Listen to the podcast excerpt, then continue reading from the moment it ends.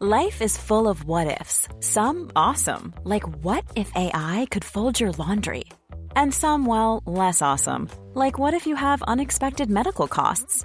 United Healthcare can help get you covered with Health Protector Guard fixed indemnity insurance plans. They supplement your primary plan to help you manage out of pocket costs. No deductibles, no enrollment periods, and especially no more what ifs. Visit uh1.com to find the Health Protector Guard plan for you.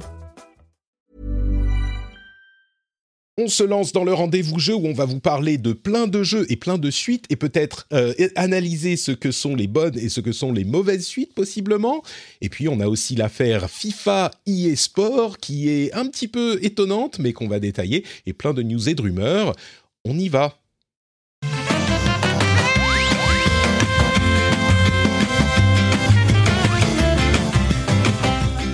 On est en octobre 2021, c'est l'épisode numéro 207 du rendez-vous jeu, comme la voiture, euh, comme nous le dit tout à l'heure, comme le disait tout à l'heure. Escarina, comment ça va? Est-ce que tu es en forme?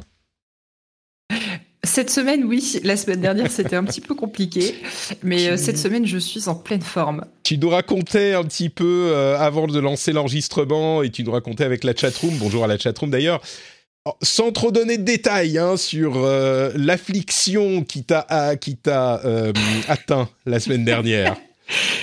je, pense que tout le monde a compris ce que c'était, mais en gros, euh, il, m'arrive ce qui risque d'arriver à beaucoup d'entre nous, c'est-à-dire que pendant un an et demi, on a été dans une bulle sanitaire, et donc aujourd'hui, ah. on est en automne, et les maladies automnales ressurgissent, sauf qu'avec la baisse des gestes barrières, mon médecin m'a confirmé que ce qu'on attrapait il y a deux ans et qui nous donnait un petit mal de ventre et pendant quelques jours un peu d'inconfort, euh, aujourd'hui nous met au sol pendant une semaine euh, parce qu'il faut qu'on refasse nos défenses immunitaires.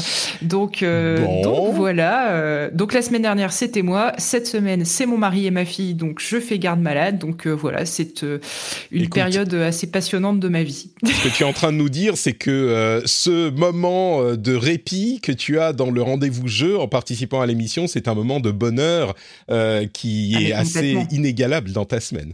Très bien. Je ah, moi, ça fait deux semaines que je ne pense qu'à ce midi en me disant Eh ben écoute, j'espère que euh, les euh, auditeurs qui nous écoutent passeront un aussi bon moment que toi et ceux qui nous suivent en direct sur Twitch, comme toutes les semaines, sont également ravis de nous retrouver. Nous, ce qui est certain, c'est qu'on est heureux d'être là. On est heureux aussi de pouvoir remercier les auditeurs qui soutiennent l'émission. On a deux patriotes aujourd'hui seulement. Comme je le disais, on arrive à la fin euh, des remerciements de patriotes. Donc, si vous voulez vous retrouver dans les remerciements assez vite, bah, c'est le moment. On remercie Kevin Merlet et Damien Barafort. Merci à vous deux. Et les producteurs, Claude Girel et Stéphane Grégory Sata. Merci à vous tous de soutenir l'émission. Vous êtes des gens absolument formidables. À propos de Patriotes, ils auront droit à notre petite discussion de l'after show. Je vous propose de euh, faire du sujet de la discussion quelles sont les premières fois dans un jeu vidéo que vous aimeriez revivre? Et je suis sûr qu'il y aura des choses à dire. Euh, on va notamment parler encore une fois de Metroid Dread. Et peut-être que là, il y a des gens qui vont avoir des souvenirs qui vont être euh, ravivés par euh, cette idée. Les premières fois que vous aimeriez revivre, que vous aimeriez refaire, c'est un sujet qui avait été proposé par Xur, notre ami, et on en parlera donc dans l'after show avec les Patriotes. Mais pour le moment, on va euh, parler des jeux auxquels on a joué parce qu'il y en a une tripotée. Alors moi j'ai grappillé, comment on dit, picoré ici et là à quelques petits jeux et il y a une sorte de thème qui s'en est dégagé et que j'aimerais évoquer et qui a été en fait catalysé par mon expérience sur Metroid Dread. Alors on en a parlé la semaine dernière de Metroid Dread avec Jika, mais là j'ai passé un petit peu de temps dessus et j'avoue que je suis, hmm, comment dire, assez... Je suis, j'ai des, opinions dessus et j'aimerais les partager avec vous. Mais avant ça, Eska a d'une part joué à Tales of Arise. Je me souviens que le mois dernier, euh, Benoît t'avait convaincu que c'était peut-être un jeu pour toi. Je suis curieux de voir ce que, d'entendre ce que tu en auras pensé. Et surtout, tu as joué à un jeu dont on parle euh, depuis un moment sur les réseaux sociaux et sur lequel je suis assez curieux d'en entendre plus. C'est Potion Craft qui est en early access, si je ne m'abuse. Potion Craft, mais qu'est-ce donc? Alors, Potion Craft, c'est un genre de alchemist simulator. Je voyais quelqu'un dans le chat qui parlait de PC, euh, PC, Building Simulator. Bah, un peu la même chose, sauf PC Building Simulator, sauf qu'au lieu de construire des PC, vous construisez des potions. Euh, c'est un jeu, il me semble, qui, qui avait été mis en avant pendant le. C'est le Steam Fest. C'est ça, la, la Je crois, ouais. sur Steam avec tous les jeux euh, indés en démo. Et il me semble que c'était là qu'on en avait parlé avec euh, avec toi la première fois, euh, Patrick. Donc c'est un jeu qui est euh, catchy visuellement parce que comme vous voyez là sur le trailer qu'on est en train de passer dans le dans le stream, il y a un côté très euh, enluminure, parcheminé, avec des graphismes très médiévaux. et effectivement, en fait, c'est dans ce genre d'ambiance qu'on est complètement projeté. L'idée, c'est que vous tenez une une boutique de potions et euh, vous devez ben, fabriquer les potions, euh, faire pousser les les, les, les, matériaux qui vous servent, donc les herbes, les champignons, etc., qui vous servent à fabriquer ces potions. Et ensuite, vous devez les vendre. Donc en fait, il y a des gens qui passent dans votre boutique et qui vous racontent une petite histoire et qui vous expliquent le genre de potions dont ils ont besoin. Euh, par exemple, c'était, bah, je me baladais dans la forêt, je me suis fait mordre par un venin, euh, par un venin, pardon, par un, un serpent venimeux et j'aurais besoin, je me sens vraiment pas bien, j'ai besoin d'une potion pour aller mieux. Et donc vous, vous allez devoir euh, fabriquer euh, la bonne potion à lui vendre pour euh, faire des clients heureux, augmenter votre réputation de, de vendeur de potions, d'alchimiste. Et en fonction du type de client que vous rendez heureux, donc il y a des clients avec des bonnes intentions et des clients avec des mauvaises intentions. Par exemple, il y a des gens qui viennent vous faire vous sous-entendre plus ou moins clairement qu'ils ont besoin d'une potion pour assassiner l'amant de leur femme. donc en fonction des ventes et des potions que vous, vous, êtes tout à fait en droit. Il y a un petit côté un peu RPG comme ça de refuser certaines ventes. Mais selon que vous, vous, vous, vous rendiez service à des clients euh, plus ou moins louches, euh, la réputation de votre magasin euh, va avec et donc vous allez avoir plus ou moins une clientèle plus ou moins, voilà, enfin, on, récolte ce qu'on sème. Je pense que effectivement, de ce jeu-là le montre bien. Euh, et donc, ce qui est intéressant, c'est que pour fabriquer vos potions, c'est un système complètement empirique. Vous avez une espèce de, de carte qui ressemble un petit peu à une carte des étoiles. En quelque sorte, on la voyait un moment pendant le trailer. Et en fait, selon les ingrédients que vous allez mettre dans votre chaudron, ça va déplacer un petit curseur sur cette carte. Et en gros, ça, ce curseur, il va aller plutôt d'un côté de la carte où c'est des potions pour faire du soin, ou plutôt euh, des potions pour empoisonner, ou des potions avec des effets de feu. Et en fait, voilà, en combinant les, en combinant les, les ingrédients, vous allez déplacer ce petit curseur sur une carte qui va vous permettre de euh, mémoriser des potions et après de les créer à la chaîne. Et plus vous créez de potions, plus vous gagnez de l'expérience et plus vous avez de possibilités pour évoluer sur cette carte. Euh, plus vous vendez de potions, plus vous avez d'argent et donc plus vous pouvez améliorer votre, euh, votre atelier ou acheter des des, euh, des, matériaux rares. Donc voilà, euh, pour un early access, il y a, y a, déjà pas mal de, de contenu, ça donne un, un bon petit aperçu. Euh, après, j'attends quand même de voir la suite parce que j'ai le sentiment que les, les, features qui sont vraiment intéressantes, notamment cette partie-là qu'on vient de voir là sur le stream avec une espèce de... T'as plein d'alambics comme ça euh, qui te... Mmh. T'as des souquettes qui te permettent de, de, de, faire un petit peu à la Nicolas Flamel, transformer euh, le, le, le, plomb, en or, c'est ça voilà, tu dois améliorer ton, ton atelier avec des alambics et tout ça, c'est pas dispo euh, dans la version que j'ai testée. Euh, Et je trouve que ça manque un peu parce que du coup, juste la partie faire des potions, répondre aux clients, ça devient quand même assez vite répétitif.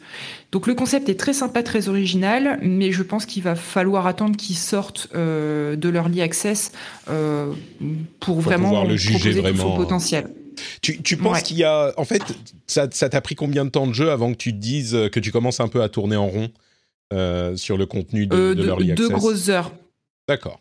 Okay. Ouais, deux, deux, grosses heures, je dirais. Au bout d'un moment, je me suis dit bon, ok, euh, j'ai fait le tour, je comprends à peu près de quoi ça parle. Et au final, euh, si je veux aller plus loin, euh, bon bah, je sens que je suis un peu limité par la version early access, quoi. D'accord. Bon, mais c'est quand même déjà prometteur. Je veux, je veux souligner et on le dit aussi euh, dans le, la chat room à quel point graphiquement c'est intéressant. Tu disais, ça fait un petit peu en luminure. Effectivement, c'est en, encore, euh, j'ai l'impression qu'on dit ça tous les quelques mois maintenant avec l'âge d'or euh, du jeu vidéo et du jeu indé. C'est un style graphique euh, que j'ai jamais vu avant. Alors c'est clairement inspiré de trucs qui existent. Hein, c'est un style dessiné dans un livre. C'est un peu bon ça fait clairement médiéval modernisé. Je, je, pensais tout à l'heure quand tu disais on peut vendre des trucs, c'est un peu le capitalisme médiéval, ce, ce, truc. mais c'est clairement un truc médiéval un peu modernisé dans le style graphique, enfin très modernisé, hein, mais j'ai jamais vu ça avant. Et, et, on a beau se dire, on a euh, un petit peu tout vu, on a tout essayé. Euh, clairement, on réussit à être surpris régulièrement, et là, c'est le cas, quoi. Donc, euh, je tenais à c'est super joli visuellement. Moi, c'est et je pense qu'on est nombreux dans ce cas-là. Il me semble que toi aussi, Patrick, c'était vraiment le l'aspect du jeu qui nous a tout de suite qui a tout de suite attiré notre attention. Et et alors, il faut savoir qu'a priori, c'est un gars tout seul à Saint-Pétersbourg qui a développé le jeu. Donc, chapeau à lui. D'accord. Ouais, il y a des y a de, des jeux de temps en temps qui sont faits comme ça par des personnes seules, des petites équipes. On a l'habitude, mais euh, ça arrive qu'il y ait des personnes seules. Et ce qui est vraiment surprenant, c'est que souvent, pas toujours, mais ils font tout. Ils font les graphismes, la programmation, la musique, enfin tout. Et, euh, et c'est assez incroyable. Eh, j'ai une question sur une autre partie du jeu. Il y a, a l'air d'y avoir une sorte de de mini jeu pour la négociation. Euh, c'est c'est un c'est effectivement il y en a plusieurs ou c'est vraiment cette partie où il y a ce mini-jeu et, c'est tout? Faut cliquer au bon moment avec un curseur qui bouge euh, et il faut cliquer au bon endroit. En gros, quand tu vends une potion à ton client, tu peux négocier le prix euh, avec un ta, voilà as cette espèce de petit jeu de rythme. Et si tu y arrives, bah tu vas vendre ta potion quelques pièces de plus. Par contre, si tu rates, tu vas la vendre un peu quelques pièces de moins. Tu as aussi cet aspect-là. Par moment, tu as des PNJ qui passent dans ta boutique et qui te proposent de te vendre euh, des mm, des ingrédients de recettes que tu vas pas forcément trouver dans ton jardin. Et tu peux négocier. Mais alors cette partie-là, je l'ai un peu moins compris. Je l'ai trouvé un peu plus obscure. Tu peux négocier la quantité d'ingrédients t'achètes, le montant de pièces que tu vas dépenser. Mais si tu rates, le mec peut carrément refuser de te vendre des ingrédients, donc c'est un peu plus risqué. Cette partie-là, je l'ai trouvée un petit peu moins réussie. En vrai, je trouve que ça a pas beaucoup d'intérêt. Au début, tu dis ah c'est marrant, puis après, euh, au final, le gain en pièces d'or est tellement peu intéressant que bon, le mini-jeu devient vite euh, accessoire, quoi. Ok. Très bien, bah écoute, euh, preview intéressante en tout cas. Euh, tu te souviens du prix du jeu en Early Access? Généralement, c'est une quinzaine, vingtaine d'euros Ouais, c'est ça. Je l'avais payé euh, autour de 13 euros de, mémoire. Ah, d'accord. Ok. 13, ça, ça ressemble à un prix, à un prix en promo, mais. Ok, super. et alors, attends, je te dis des bêtises parce que pour être tout à fait transparent, je ne l'ai pas payé. Je voulais l'acheter, mais j'ai eu l'opportunité d'avoir d'avoir la clé ah, par le par le biais de la presse. Euh, Mylène, si tu nous écoutes, je te salue. euh, mais du coup, non, je ne l'avais pas payé, mais j'étais vraiment prête, prête à l'acheter. Pour le coup, je, je pense qu'il vaut carrément ses, sa petite quinzaine d'euros, mais je conseillerais d'attendre quand même euh, la sortie euh, officielle du jeu et de ne pas se précipiter sur la version Early Access. D'accord. Super, merci beaucoup Eska. Euh, L'autre jeu dont euh, j'aimerais que tu nous donnes des nouvelles, c'est bien sûr Tales of Arise, dont on a parlé à plusieurs reprises dans l'émission, dont on a chanté les louanges. Euh, et dont on avait parlé ensemble avec Exerve, notre ami Benoît, qui nous en avait fait une longue preview, puisqu'il l'avait testé avant la sortie. Et depuis, donc, moi, j'y ai joué, j'ai beaucoup apprécié pour rappeler en vraiment deux secondes, euh, Tales of Arise, c'est la dernière, le dernier épisode d'une série très connue de JRPG d'action euh, qui est une sorte de comment dire, de, de séries un peu cultes, donc qui n'a pas atteint un grand public, comme il y en a plusieurs euh, ces dernières années, de séries japonaises qui n'ont pas encore atteint un grand public, mais qui essayent avec le dernier, épisode. Et euh, bah, on a le meilleur exemple, c'est Yakuza, qui a réussi à conquérir un public beaucoup plus large, Persona évidemment, et euh, visiblement Tales of Arise a réussi à son pari aussi, en repensant d'énormes éléments de la série, à conquérir le public occidental plus que les, épisodes précédents, même si les épisodes précédents, comme je le disais, bénéficiaient d'une certaine notoriété chez nous euh, pour ceux qui, qui, la connaissaient. Et donc, JRPG, classique, les euh, tropes du JRPG, mais avec une partie action très bien foutue, où euh, on a des combos à faire, des différents personnages qui se lancent dans l'action. Le truc le plus proche dont on pourrait parler, c'est peut-être Final Fantasy VII Remake, euh, qui s'en approche un petit peu, même si c'est pas exactement équivalent. on peut évoquer Kingdom Hearts aussi, même si ça c'est encore un petit peu plus éloigné, mais c'est ce genre de choses. Donc toi, tu connaissais pas vraiment la série.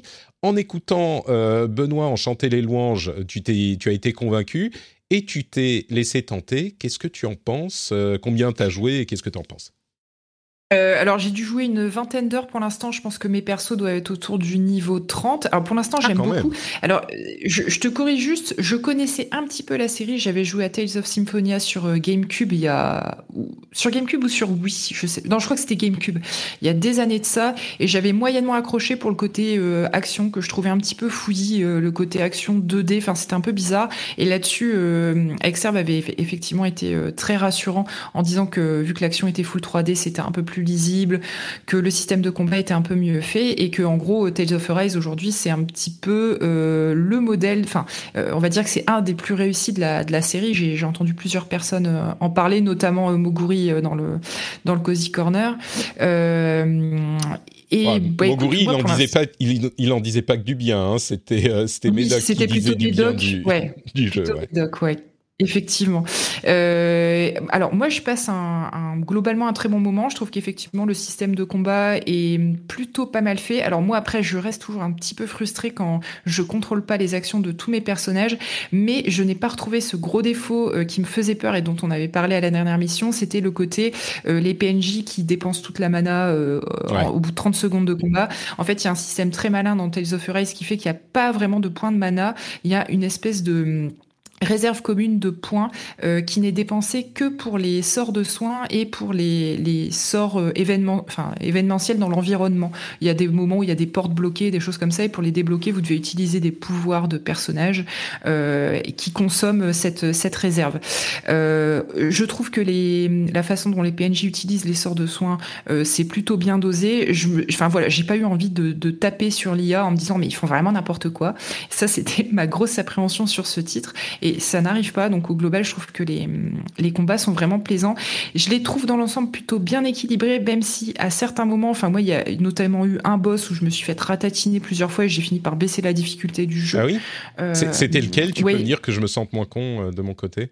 Euh, à, moins que ça soit un spoiler. Non, non, je. Euh, enfin, euh, oui, si, c'est. Non, c'était le, deuxième boss. En gros, c'était le, le seigneur du, deuxième monde. Euh, quand tu rencontres les, les corbeaux, oui, machin. je comprends, je comprends, ouais. Ouais, ok. Bon, n'en disons pas plus pour pas spoiler, mais oui, moi, c'est celui auquel je suis maintenant. Et, effectivement, il est, il est vraiment corsé, quoi. J'espère le faire en, en, mode normal, mais il y a, c'est pas facile. Ouais. Après, le, les autres choses qui me faisaient peur, c'était le côté euh, JRPG un peu cucul la praline, euh, avec euh, le mélange de scènes complètement what the fuck, qui est très très japonais hein, au final, mais qui nous culturellement peuvent parfois nous parler un petit peu moins quand on est un peu moins averti. Et puis les, les lolis très qui servent à rien, qui font peau de fleurs. Et au final, ça, je trouve qu'on le retrouve pas trop. Ils se sont assez occidentalisés. Je trouve que le scénario est plus mature, les personnages sont un petit peu plus équilibrés on va dire, dans leur, euh, dans leur psychologie. Il y a quelques retournements de situation dans le, dans le scénario qui sont vraiment chouettes. Je trouve qu'au global, voilà, c'est un jeu qui est plus adulte que typiquement le Tales of Symphonia auquel j'avais joué, où c'était vraiment très dans les clichés du scénario du JRPG. Là, je trouve que même si tu commences avec un héros qui est euh, amnésique, euh, comme dans la moitié des JRPG de l'univers, je trouve que les liens entre les personnages, etc., enfin voilà, je, voilà, ça sort un petit peu du lot. Qu'au global, moi, je, je passe un très bon moment. Euh, je fais toutes les quêtes, euh, je le rince. Euh, visuellement, c'est très joli. Je trouve que les enchaînements de combos, même si c'est ça peut être un petit peu répétitif, le côté finish de certains combos, c'est ça marche bien. franchement, moi, je, je, suis très contente. Ça faisait longtemps que j'avais pas autant accroché à un JRPG, quoi. Ouais, je suis assez d'accord. Euh, J'en avais parlé, mais j'y ai encore un petit peu joué, donc je peux en rajouter une couche. Le truc, j'imagine que les, le scénario intéressant, ça commence à arriver après l'endroit où j'en suis, parce que j'avoue que je suis surpris d'entendre tout le monde dire euh, si si c'est sympa, et jusqu'à maintenant c'est quand même bien bien classique pour rester gentil. Ouais.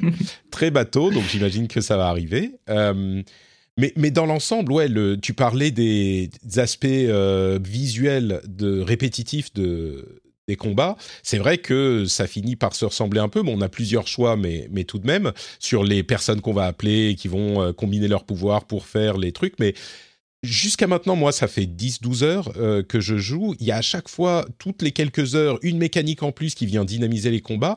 Et bon sang, qu'est-ce que c'est péchu c'est quand tu as ton euh, ta petite barre qui s'est remplie et que tu peux appeler ton ami pour faire le truc, c'est tu, tu, appuies sur le bouton et c'est genre tu rentres toi-même dans le combat et c'est genre ah machin truc vas-y envoie ton rayon.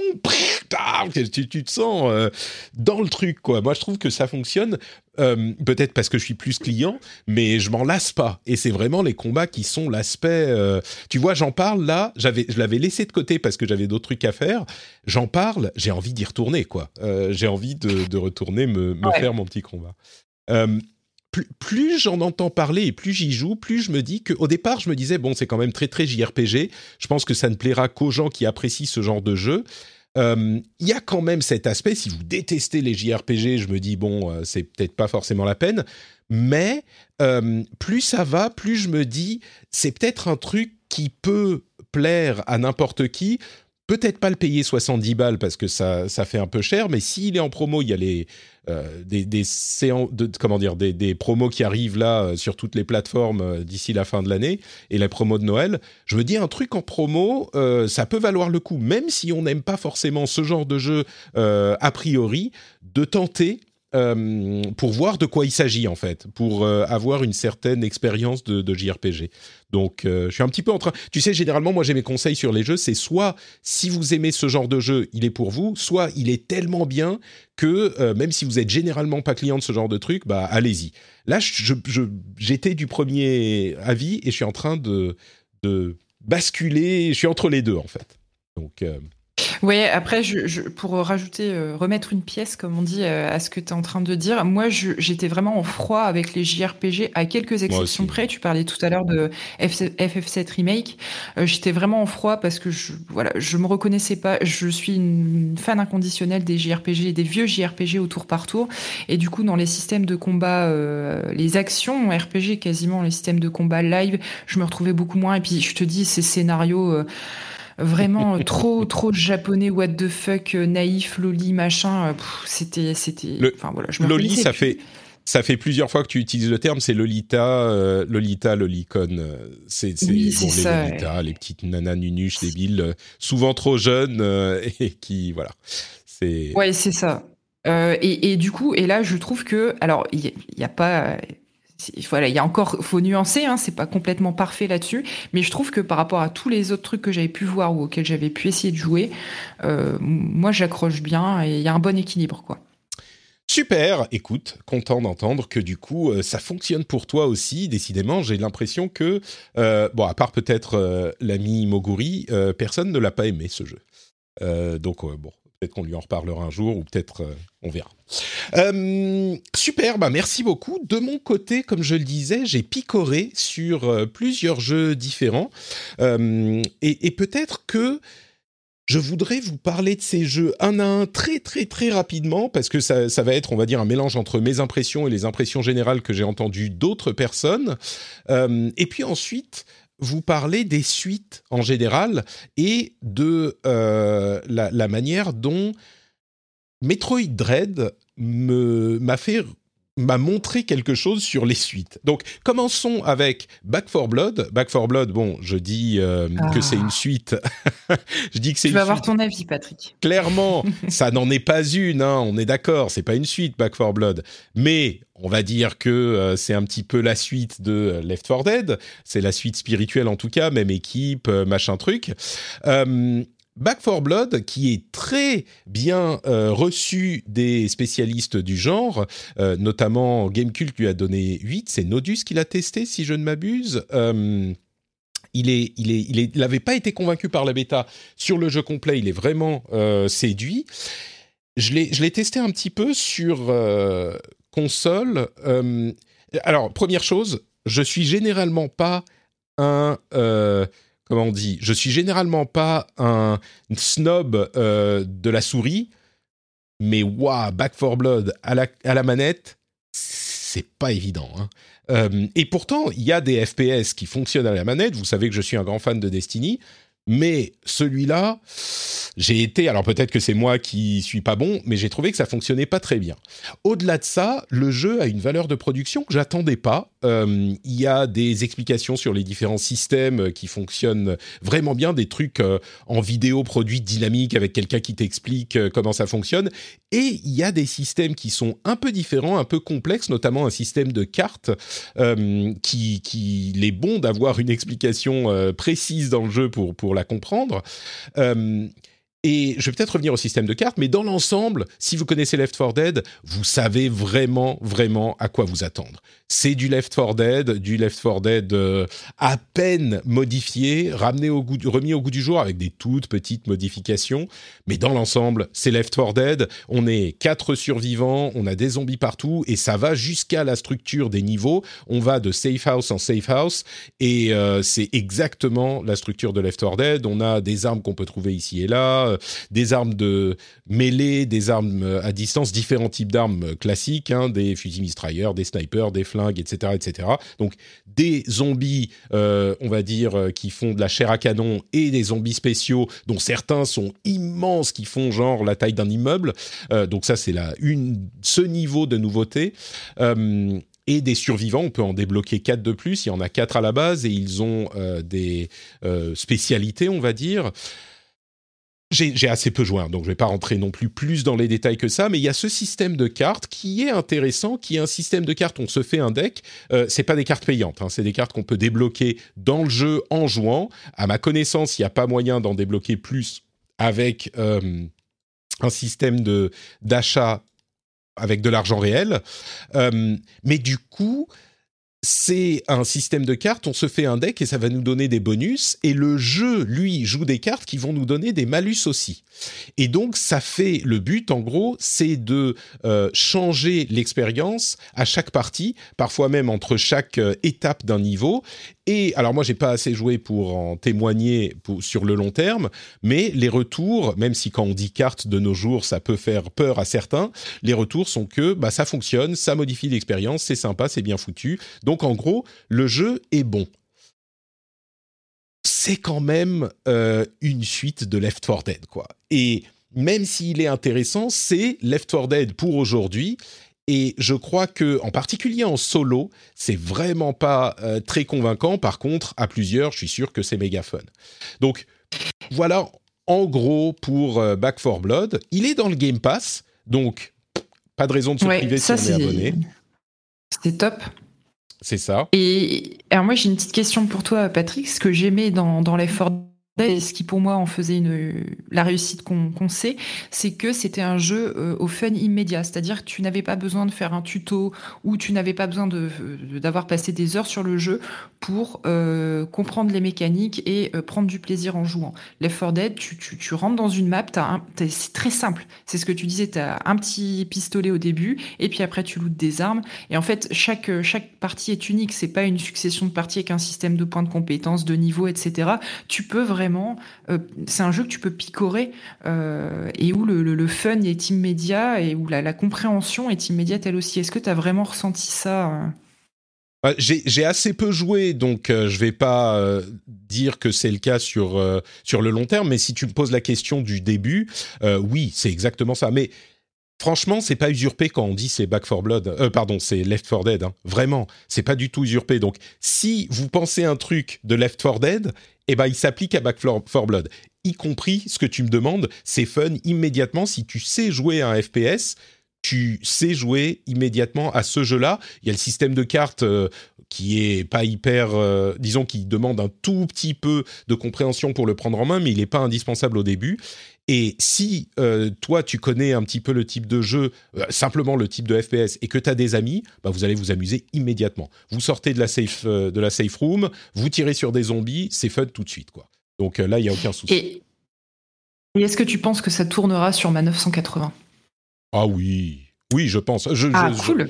Je, sais pas, mais oui, tu mets les settings graphiques au minimum. Euh. Au minimum. Voilà. Ah, ah, dans mon souvenir, ça ressemble un peu à Left 4 Dead, mais faut se méfier de ce genre de truc parce que Left 4 Dead, c'est un jeu qui a quoi, 10 ans, un peu plus.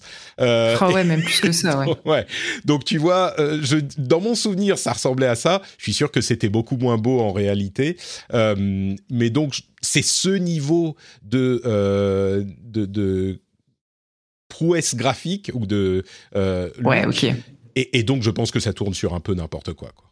J'imagine, mais Bon, ça, sent, ça sent le réabonnement au Game Pass, tout ça. Hein. Écoute, euh, ça peut valoir le coup si tu as des amis. Moi, j'ai pas d'amis, donc euh, c'est un peu moins pour moi, mais euh, ça, ça, peut valoir le coup. C'est crossplay, cross-platform, crossplay, cross-tout. Donc ça, c'est, c'est, c'est pas mal non plus, puisque le but est de jouer avec ses potes, quoi. Donc voilà, ça c'est pour Back 4 Blood. Je voudrais vous parler aussi un tout petit peu de Far Cry 6. Et là, alors j'ai carrément très très peu joué, encore moins que Back 4 Blood, donc c'est juste mon impression sur l'ambiance du truc et ce que j'en ai entendu ailleurs. En deux secondes, bah c'est Far Cry. Euh, c'est exactement Far Cry. C'est euh, la, la euh, dissonance ludo-narrative et en au cœur de l'expérience puisque c'est très sombre. On est au milieu d'une d'un pays d'Amérique latine en pleine euh, euh, guérilla et euh, deux secondes après, on se balade avec un familier alligator qui va aller attaquer nos ennemis sur une île où on peut se balader avec un lance-roquette sur le dos. Enfin, c'est pile Far Cry. mon expérience sur PC était en particulier sur l'intro un peu compliqué parce que euh, c'est un détail, hein, mais ça, ça te gâche un peu l'ambiance. Les dialogues sont doublés et les, les voix sont pas synchronisées avec les mouvements de, de, avec l'action, avec les mouvements de la, de la bouche, mais genre de 4-5 secondes, quoi. Il y a quelqu'un qui dit quelque chose et t'as la voix qui arrive plus tard. Et pareil avec les textes, les sous-titres. Euh, ils, sont sur deux lignes et ils bougent indépendamment l'un de l'autre et du coup tu comprends plus rien à ce que tu dis. C'est hyper bizarre et je crois pas que ça vienne de chez moi. J'ai mis à jour mes drivers, etc. Enfin bref, bon, à la limite c'est un détail, c'est pas le cœur du jeu, mais comme il y a une partie au début, l'introduction dans les Far Cry, elle est souvent assez forte et c'est une euh, introduction assez euh, comment dire, forte émotionnellement avec euh, le dictateur et Giancarlo, je merde comment il s'appelle, enfin l'acteur célèbre autour duquel ils, ils mettent Esposito, euh, Giancarlo Esposito. Merci. Giancarlo Esposito. Euh, et c'est lourd, quoi. C'est une ambiance qui est vraiment lourde, c'est oppressant. Et ça, ça te sort un peu du truc. Mais bon, bref.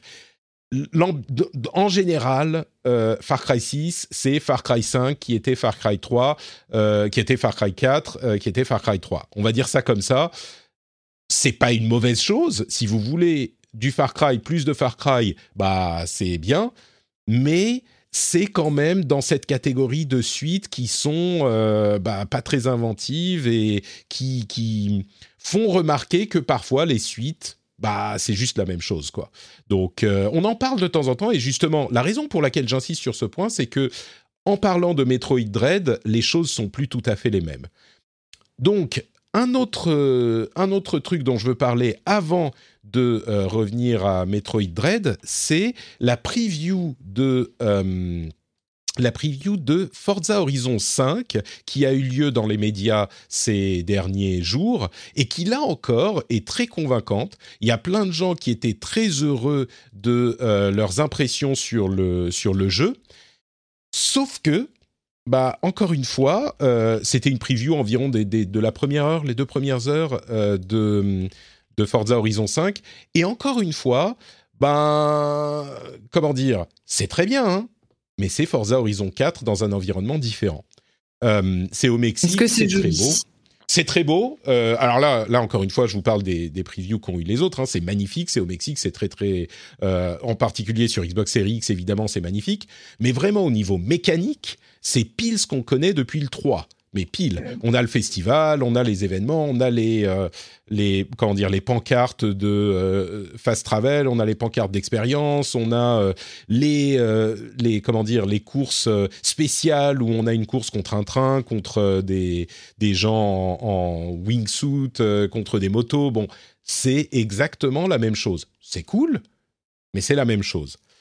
Et donc la raison pour laquelle je reparle de tout ça, c'est qu'il n'y a pas si longtemps que ça, on évoquait les suites et je ne sais plus à l'occasion de quoi on en parlait, mais on évoquait les suites. Et est-ce qu'une suite doit tout réinventer? Est-ce qu'une suite doit créer des choses différentes pour être une bonne suite? Est-ce que on, on, peut exiger d'une suite qu'elle soit pas la même chose que le précédent?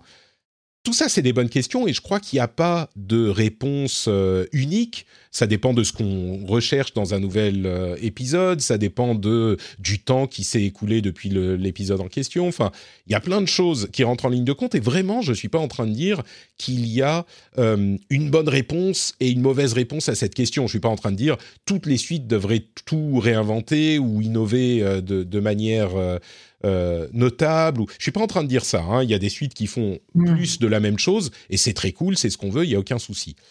Mais non, mais c'est vrai que quand, tu vois la réussite euh, et la, claque qu'on avait pris avec Forza Horizon 3, on s'attendrait peut-être à ce que ce soit une licence qui prenne un peu plus de, risques euh, que juste faire du fan service au final et rester sur ses acquis. peut-être qu'on aimerait bien avoir la même claque à chaque fois, quoi. Bah, surtout que le 4 avait l'aspect euh, des saisons qui changeaient et comme on est vraiment dans l'environnement dans ce genre de jeu et que la conduite dans l'environnement fait partie du plaisir, tu vois, même le 4 c'était la même formule, mais il y avait ces changements euh, de saison qui faisaient que ça te changeait un petit peu ton expérience. Bon, le 5, il n'y a plus les saisons, donc c'est juste l'environnement du Mexique. Encore une fois, ça va être très sympa. Euh, si vous êtes fan de Forza, ne pensez pas que je vous dis le, le 5 va pas être bon. C'est pas du tout ce que je dis. Mais j'en viens du coup à euh, Metroid Dread.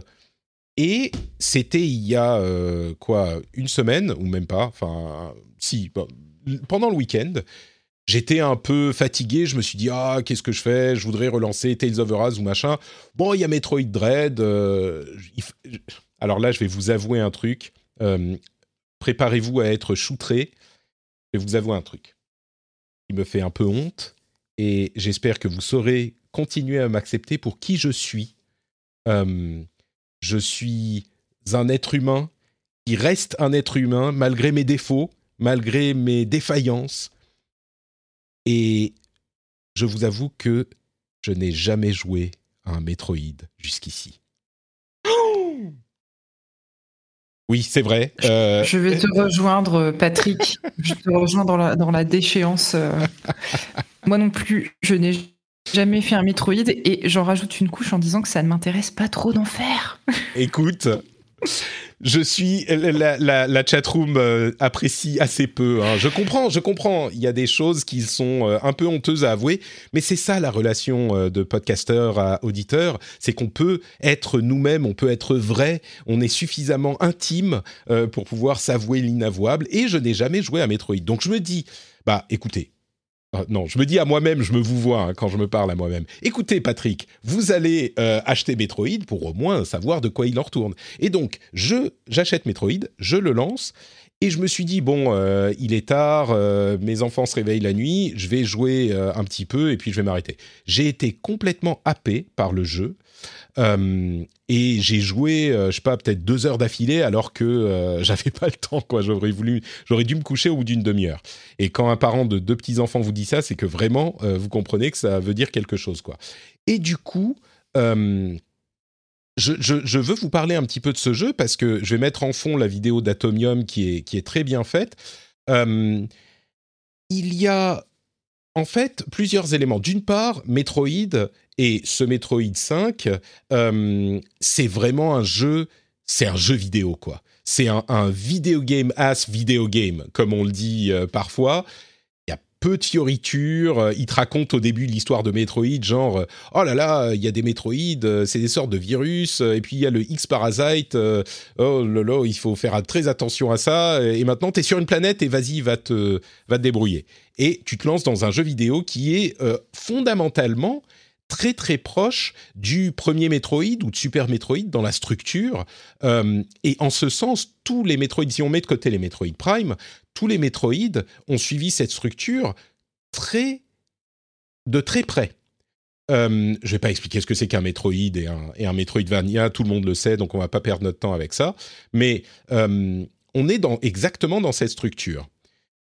Mais en même temps, il y a des changements. Donc on est dans la structure d'une suite, quoi. Quand on dit est-ce que la suite doit faire la même chose, bah clairement on a cette filiation qui est hyper claire et les Metroid sont dans la ligne directe. C'est pas des réinventions, c'est pas des euh, réimaginations, c'est dans la ligne directe de ce qu'étaient les Metroid avant, avec des sur une console plus moderne. D'ailleurs, le précédent, le 4 Metroid Fusion, Fusion est quand même euh, très très vieux. Hein. Si je me trompe pas, il a genre c'est 19 ans depuis Fusion, c'est ça? Donc on aurait même pu s'attendre à ce que euh, le, le Dread en invente encore plus. Euh, le, Dread en fasse encore plus et fasse encore plus de choses différentes et même réinvente la série. Non, pas du tout. Ils choisissent de faire pile la même chose. Sauf que, dans cette continuité de la tradition, il invente des choses euh, dont alors je vous dis que j'ai pas du tout joué à Metroid, j'ai un petit peu joué quand même ici et là. Donc et puis j'en ai fait des Metroidvania, mais il crée des, situations qui, dans le contexte du système et de la structure Metroid, sont euh, différentes, sont une expérience différente de ce qu'on a connu jusque-là.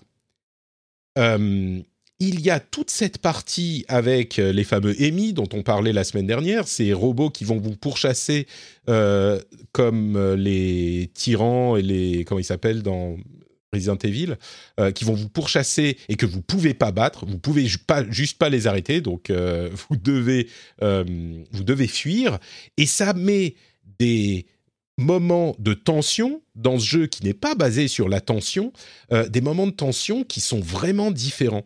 Euh, en plus de ça, il y a toute la partie euh, qu'a amené Mercury Steam, donc le développeur qui avait fait le remake de Metroid 2, si je ne m'abuse, et qui avait amené un peu de dynamisme dans les euh, dans le gameplay avec le contre. quand on contre un ennemi, on appuie au bon moment, et eh ben on récupère plus d'objets et plus de vie que si on les tue de manière normale. Et donc ça, ça amène beaucoup de dynamisme dans le jeu, encore une fois, en restant dans la continuité de ce qu'est Metroid. Euh, donc il y a tous ces éléments. On a, bah, on cherche les objets pour avancer. On peut débloquer des endroits qu'on avait euh, vus auparavant quand on a le nouvel objet. Enfin, Metroidvania classique. Et pourtant, l'expérience est différente. Et la, raison pour laquelle je note ça, c'est que quand on a parlé de euh, bah, Forza 5, Far Cry 6 et même Back 4 Blood, qui, euh, bah, on le disait, le précédent, encore une fois, je prends des guillemets, mais le précédent, il a euh, le 2, il avait dû sortir en 2000, quoi, 2011, 2000, je sais plus, 2010 autour de ça, donc on est à plus de 10 ans. Euh, et bah ça reste la même chose, même s'il y a le système de cartes qui change un tout petit peu. Bon, c'est pas autant un copier-coller, on va dire, que Far Cry, mais il n'empêche, c'est quand même très proche. Là, on a une expérience qui est différente. Et, et c'est exactement la réponse en fait à cette question qu'on se pose depuis quelques semaines et qu'on se pose depuis toujours, hein, qui est une question classique dans le jeu vidéo. La question de est-ce que la suite a besoin de faire du différent ou pas? Alors encore une fois, un Dread, il vient très longtemps après l'épisode précédent, donc on pourrait, on est en droit d'exiger quelque chose d'un petit peu euh, moderniser, mais c'est pas ce qu'il fait. Il modernise pas l'expérience. Oui, il y a de l'utilisation de la 3D pour mettre des scènes un petit peu cinématiques euh, qui sont bienvenues, qui dynamisent le truc et on rentre, la caméra bouge, on vient sur des angles différents de, euh, de, Samus et des ennemis, etc. Ça c'est sympa, mais fondamentalement le jeu reste le même. Et pourtant, euh, bah, il le modifie pour que ça soit une nouvelle expérience. Et donc c'est pour moi la réponse de comment faire une suite qui est cool eh ben, la réponse c'est alors chez Nintendo c'est souvent le cas, hein, c'est souvent des concepts différents, intéressants et comme je le disais, ah, ils font pas de fioritures, ils se concentrent sur le gameplay et voilà. Et euh, bah souvent ça fonctionne et là pour Metroid Dread c'est pile ça je trouve. Ça fonctionne très bien et surtout c'est euh, on reconnaît exactement le jeu d'origine et la tradition de la série avec une expérience différente. Et ça frappe vraiment quand on a fait la série de jeux euh, dont je parlais juste avant. C'est très convaincant. Euh, je pensais pas du tout être aussi séduit par Metroid Dread, mais euh, alors il y a des petits défauts aussi. Je vous avoue que ces derniers temps, moi, je trouve, euh, je commence à trouver que la Switch marque vraiment ses limites au niveau des, performances, au niveau des graphismes. Metroid Dread, il est pas super moche, hein. Mais bon, c'est pas super beau non plus. J'ai reçu aujourd'hui, je le mentionne comme ça en détail, regardez ça. hop, une Nintendo Switch OLED. C'est pour le boulot, hein. c'est pour le boulot. Waouh donc j'ai reçu finalement la, la Switch OLED. C'est vrai que c'est beau. Hein. C'est enfin, l'écran est beau. Enfin, l'écran, disons qu'il est très beau comparé à la Switch normale. C'est un peu le jour et la nuit. Le son est hyper bon. Euh, c'est ce que tout le monde a dit. Hein. Donc ça, c'est très cool. Euh, mais le jeu en lui-même, bon, c'est pas moche, mais j'aimerais bien voir ce que ça donne. Un petit peu comme à l'époque de la Wii U. Euh, si vous vous en souvenez, j'en parlais dans l'émission à cette époque.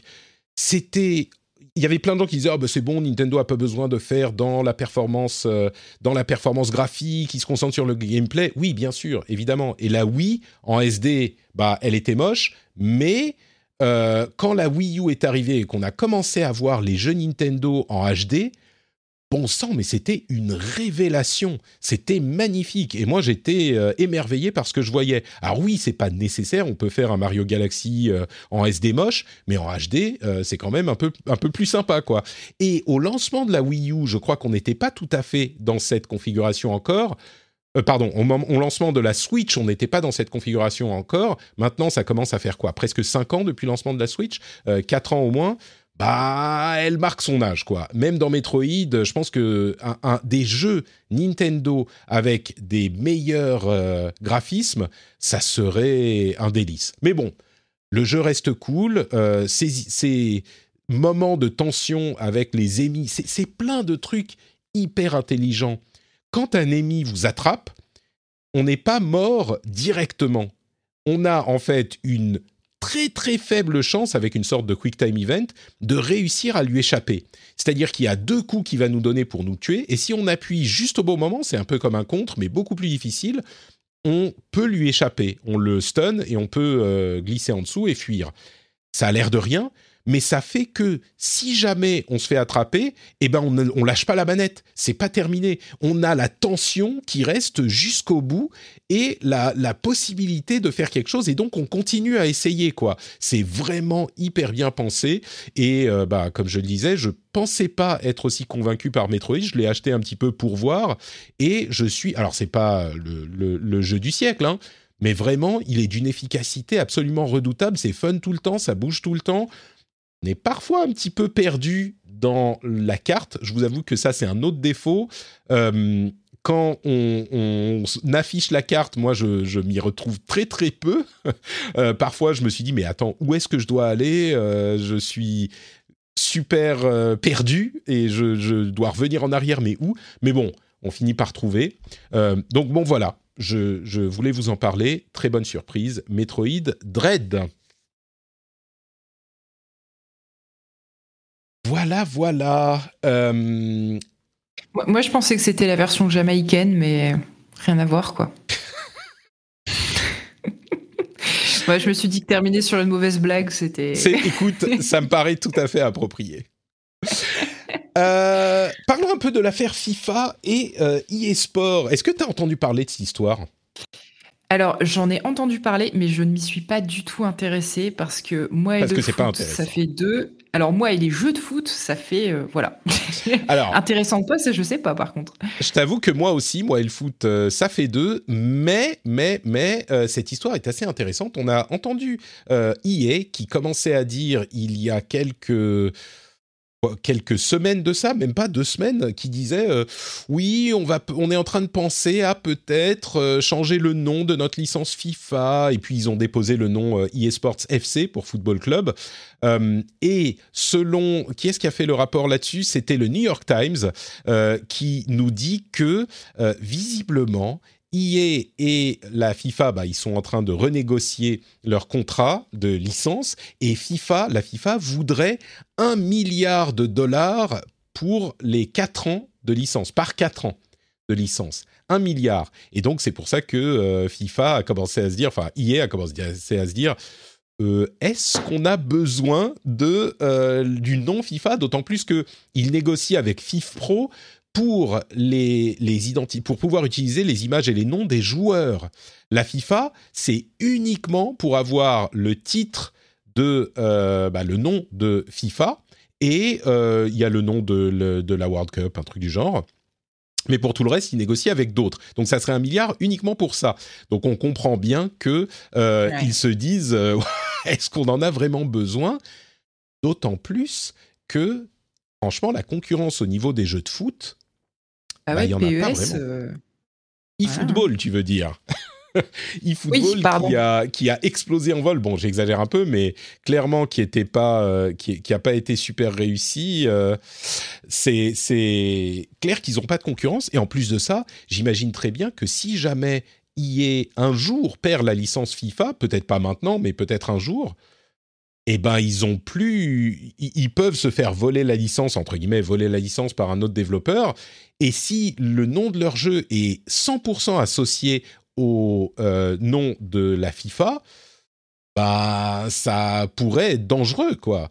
Euh, et donc je, moi je pense qu'il serait assez logique pour eux de découpler leur leur nom, euh, le nom de leur jeu de la FIFA. Peut-être qu'ils vont garder le nom. Entre parenthèses, un milliard tous les quatre ans, ça a l'air d'être beaucoup.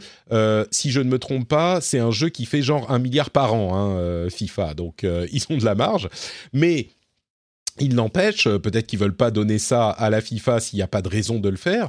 Et moi, je crois que même s'ils finissent par trouver un accord, d'ailleurs peut-être que euh, ces mouvements publics sont des euh, mouvements de des tactiques de négociation. Hein, peut-être qu'ils sont en train de se dire, bah, on dit qu'on est prêt à changer de nom comme ça, ils vont voir qu'on est sérieux et qu'on n'a pas forcément besoin d'eux à ce prix-là. Mais je crois que même s'ils continuent à utiliser la licence FIFA, je serais pas surpris que le jeu ça soit genre euh, FIFA entre parenthèses eSports FC ou eSports FC FIFA ou eSports FIFA ou un truc du genre euh, pour qu'il soit prêt si un jour les choses euh, ne se passent plus bien avec la FIFA à ne plus avoir besoin du nom quoi. Je pense que c'est une grosse dépendance et c'est le bon moment pour le faire.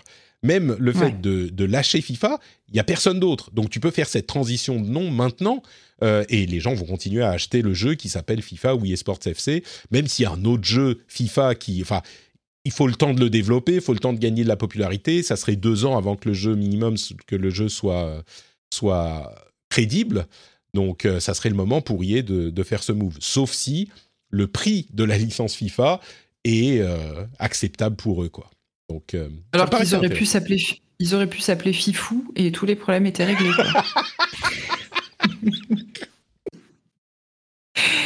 J'aime pas Fifou comme nom. Euh. Écoute, Fifou pour un jeu, pour un jeu. Le problème, c'est que ça marche qu'en France, tu vois. Aux États-Unis, c'est un petit peu moins. Euh, aux États-Unis, dans le reste de l'Europe. En Allemagne, je sais pas s'ils vont comprendre euh, Fifou, mais. Ah non, c'est. Moi, je trouve que. Moi, je trouve que Fifou, c'est un bon nom pour pour FIFA. Ils ont. Fifoot, ouais, comme dit Orchid dans le chat.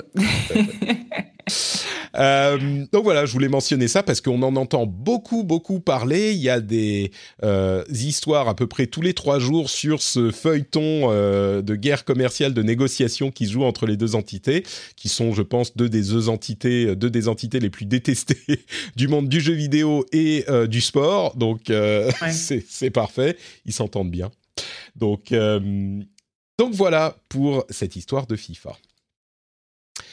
Euh, et puis, il y a une entité qui est au contraire absolument adorée dans le monde du jeu vidéo et de la tech. Euh, bah vous le savez, c'est l'entité générale des patriotes, des gens qui soutiennent les émissions que produisent les podcasteurs, et notamment cette émission-ci. Euh, Patreon.com slash rdvjeux, c'est l'endroit où vous pouvez aller pour soutenir le rendez-vous jeu.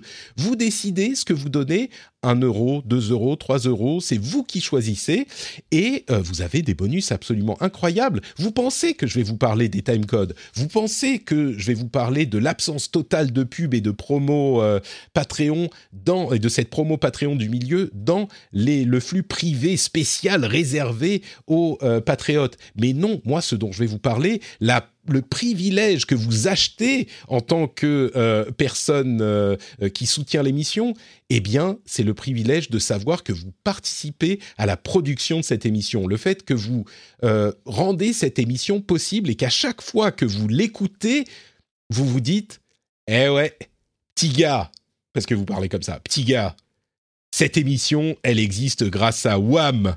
Vous, sentez comme j'essaye de toucher les jeunes là? Elle existe, les jeunes des années 80. Euh, elle existe grâce, grâce à WAM. C'est moi qui euh, produit le rendez-vous jeu. Et ça, c'est un feeling absolument sans pareil. Oubliez les FIFA Ultimate Team, oubliez les loot box ou les battle pass ou ce genre de choses. Tout ça, c'est du passager, c'est du superficiel ce que vous euh, pouvez avoir vraiment dans votre cœur, c'est le soutien du rendez-vous jeu sur patreon.com slash rdvjeux. Merci à vous tous et à tous ceux qui soutiennent l'émission. You should celebrate yourself every day, but some days you should celebrate with jewelry. Whether you want to commemorate an unforgettable moment or just bring some added sparkle to your collection, Blue Nile can offer you expert guidance and a wide assortment of jewelry of the highest quality at the best price. Go to BlueNile.com today and experience the ease and convenience of shopping Blue Nile, the original online jeweler since 1999. That's BlueNile.com. BlueNile.com. Hiring for your small business? If you're not looking for professionals on LinkedIn, you're looking in the wrong place. That's like looking for your car keys in a fish tank. LinkedIn helps you hire professionals you can't find anywhere else, even those who aren't actively searching for a new job but might be open to the perfect role. In a given month, over 70% of LinkedIn users don't even visit other leading job sites. So start looking in the right place. With LinkedIn, you can hire professionals like a professional. Post your free job on linkedin.com slash people today. Il fallait ponctuer d'un petit wesh pour que ce soit vraiment euh, Alors ça, c'est plus 2000. Ça, c'est plus 2000. Moi, je cible les années 80, tu vois. Non, mais ah ouais, donc c'est les jeunes, euh, les, jeunes vieux, quoi. Eh, alors, je vais te livrer un secret. Je vais te livrer un secret, Eska. Les jeunes n'ont pas d'argent. les jeunes, les vrais jeunes, c'est ceux qui galèrent à se payer, tu vois, leur, euh, leur euh, sandwich et leurs jeux vidéo. Moi, c'est vrai, j'avais oublié ce dans détail. un dans un, euh, élan de marketing cynique, je vise les gens qui sont dans la trentaine, quarantaine, qui ont un salaire, qui ont un métier et qui peuvent se permettre de soutenir le rendez-vous jeu ou le rendez-vous tech et qui, de ce fait, en plus de devenir des gens formidables qui soutiennent les émissions, eh ben, ils, ils, ils sponsorisent, en fait, ils, comment on dit, sub, euh, ils sub, ils permettent à ceux qui ne qui n'ont pas les moyens de de soutenir l'émission, de l'avoir quand même, cette émission, et de l'avoir sans débourser un sou. Donc, c'est double cercle vertueux, tu vois, c'est triple cercle vertueux, tout le monde en, en profite. Je m'incline devant cette technique marketing imparable. Bon, euh, en parlant de technique marketing, euh, je voulais juste mentionner l'arrivée de euh, Mercenaries. Il y a, on a parlé de presque tous les jeux qui sont sortis ces derniers temps, mais sur euh, Hearthstone, alors je me fais toujours un peu violence pour parler de, des jeux Blizzard en ce moment, mais bon, c'est la, la news du moment, donc on va le faire. Hearthstone a un nouveau mode de jeu qui s'appelle Mercenaries, qui avait été annoncé il y a un moment déjà, euh, et qui est vraiment différent des jeux de cartes. C'est une sorte de RPG où on a assez peu de cartes. On choisit trois cartes, trois cartes héros parmi euh, les parmi six ou plus qu'on a dans notre deck, et les héros gagnent des points de vie, gagnent des capacités. On a une sorte de progression en roguelite, en PVP et en PVE, enfin en PVE et en PVP, on peut choisir. Euh, et c'est vraiment le mode, si je ne me trompe pas, je suis plus un très grand spécialiste de Hearthstone aujourd'hui, mais c'est le mode le plus différent, le plus original qu'on ait vu dans Hearthstone. Alors je ne sais pas s'il est bien, euh, ça se trouve il est complètement pourri, mais il est vraiment très très différent de ce qu'on a connu jusqu'à maintenant. Ça m'a même poussé à réinstaller Hearthstone pour euh, voir de quoi il en, il en retourne. C'est pour dire. Hein. Ah, pour moi. Euh, ah oui, toi aussi tu l'as réinstallé. T'as eu le temps d'y jouer Moi j'ai pas encore eu le temps. Non, je l'ai réinstallé hier, du coup il y avait une grosse mise à jour, du coup euh, il faudra que je teste ça ce soir. Bah pareil, pareil. Mais c'est vraiment, c'est un jeu, euh, c'est presque un JRPG quoi. Le, le gameplay, c'est du tour par tour. On choisit les actions pour notre tour de nos trois personnages et puis après ça se fait dans l'ordre en fonction de la vitesse de l'action, etc. Enfin, c'est vraiment vraiment très différent. Donc euh, donc voilà, ça s'appelle des Est-ce qu'il y a des lolis? Est-ce qu'ils vont au bout du JRPG La question c'est est-ce qu'ils vont au bout du JRPG avec des gachas plutôt, tu vois? C'est ah oui, ah bah ça, je pense qu'ils c'est un peu le principe même d'Hearthstone, le gacha. Eh, donc là-dessus, je m'inquiète pas trop. Oui, je crois. Faudra que je vois le, système de, monétisation. J'imagine qu'il qu'il ne se prive pas.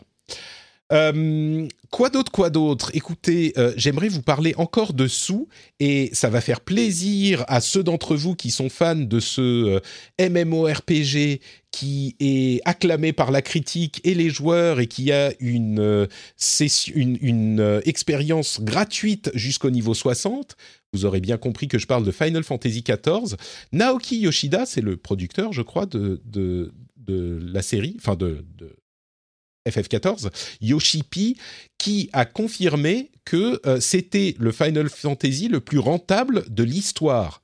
C'est-à-dire qu'il est encore plus rentable que n'importe quel autre euh, Final Fantasy euh, de, l'histoire. Et c'est vraiment, c'est vraiment l'histoire de Final Fantasy 14 est tellement heartwarming je le dis en, avec l'accent français, c'est genre ça fait chaud au cœur quoi. C'est un jeu qui a commencé tellement bas et qui est remonté à la force du poignet avec la persévérance de la société qu'il produit et des gens qui sont engagés dans l'équipe de développement. Aujourd'hui, ils ont 24 millions de joueurs qui ont créé, enfin qui ont installé le jeu. Bon, 24 millions sur l'ensemble de la vie du jeu, hein, donc on ne sait pas combien sont euh, en train de jouer aujourd'hui. On n'a pas le nombre de joueurs actifs mensuels, mais euh, ils étaient 4 millions en 2015 et 10 millions euh, avec l'extension de 2017. Donc 24 euh, millions, ça, ça a bien, bien augmenté.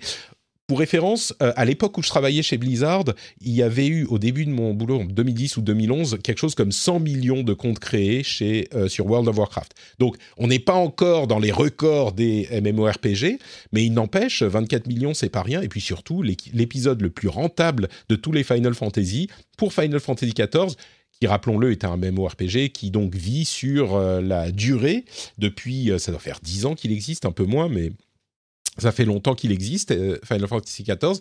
Il n'empêche, le plus rentable, bravo à Yoshipi. Euh, on n'arrête pas de parler de trucs qui existent depuis longtemps. Est-ce que tu sais quand est sorti le PlayStation VR, Escarina? Oh là là, euh, je dirais il y a 5 ou 6 ans, quelque chose comme ça. Ah, pas mal, 5 ans. Et pour fêter la chose, alors il y a deux trucs intéressants. D'abord, il parle des jeux les plus joués du PlayStation VR chez Sony pour fêter euh, les 5 ans. Alors, on ne sera pas surpris d'y retrouver Beat Saber. Euh, par contre, moi, j'ai été surpris de voir Skyrim et Resident Evil. comment dire mais Skyrim est partout. Quoi. il est partout, mais il fait partie des jeux les plus joués dans le monde en nombre d'heures. Et alors peut-être que je me trompe, hein, mais pour moi, le fait que Skyrim fasse partie des jeux les plus joués en, réalité augmentée, ça dit un peu quelque chose sur la réalité augmentée. Je, vais encore me fâcher avec les gens qui sont très fans, mais bon. Il aurait euh, pu y avoir Minecraft euh, si on était chez Microsoft, tu vois. Mais... non, mais tu vois, il y a alors Beat Saber clairement, c'est un, jeu incroyable en réalité augmentée. Euh, il y a Resident Evil 7 il y a Skyrim, tous les deux des jeux qui n'ont pas du tout été conçus pour la réalité augmentée à la base. Bon après il y a PlayStation VR Worlds et, PlayStation Rec Room qui sont et pardon et Rec Room tout court, bon qui sont des, des jeux bon c'est particulier mais le fait qu'il n'y ait pas entre guillemets de vrais jeux VR, ça veut dire quelque chose sur le succès de la réalité virtuelle qui a pas été là où on pensait qu'il irait. Bon, deux points positifs quand même. Alors d'une part, ils vont offrir trois jeux VR en novembre euh, pour PSVR, ça c'est cool. On verra desquels il s'agit. Euh, mais surtout, ils continuent à communiquer dessus et ils sont très sérieux, clairement, sur le PSVR 2, qui, dont on a déjà entendu parler, et qui là pourrait être le succès euh, qu'on espérait pour les premiers casques de VR, cinq ou six ou sept ans après le début de l'expérience sur PlayStation. Je pense qu'il y a des atouts que le PSVR 2 ou que cette génération de casques euh, aura, qui, que, que, ça, que son euh, comment dire, prédécesseur n'aura pas eu. On verra, ils sont encore bien engagés sur le truc en tout cas. Euh, toujours sur la question matérielle, on revient à Metroid Dread. Il y a eu un petit drama avec euh, la question des émulateurs. Est-ce que tu en as entendu parler de, cette histoire? Des, émulateurs Switch? En fait, euh, il y a eu un article sur Kotaku qui parlait de la manière dont Metroid Dread fonctionne sur émulateur. Et ça fait un petit drama parce que certains l'ont lu pour, euh, en, comprenant que Kotaku encourageait le fait de télécharger un émulateur et télécharger les ROM, etc., et d'y jouer sur PC.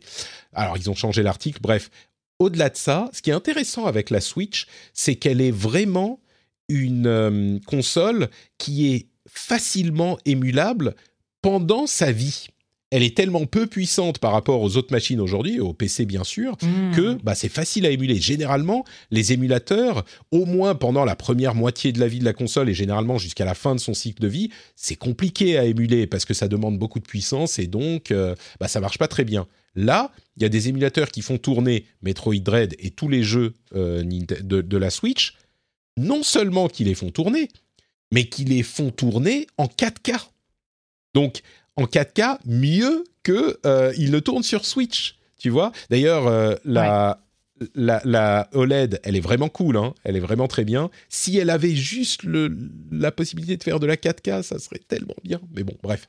Euh, donc, clairement, c'est une situation particulière qui est un petit peu frustrante. On peut jouer à tous ces jeux si on sait où les trouver et si on n'a pas peur de faire des choses un petit peu illégales.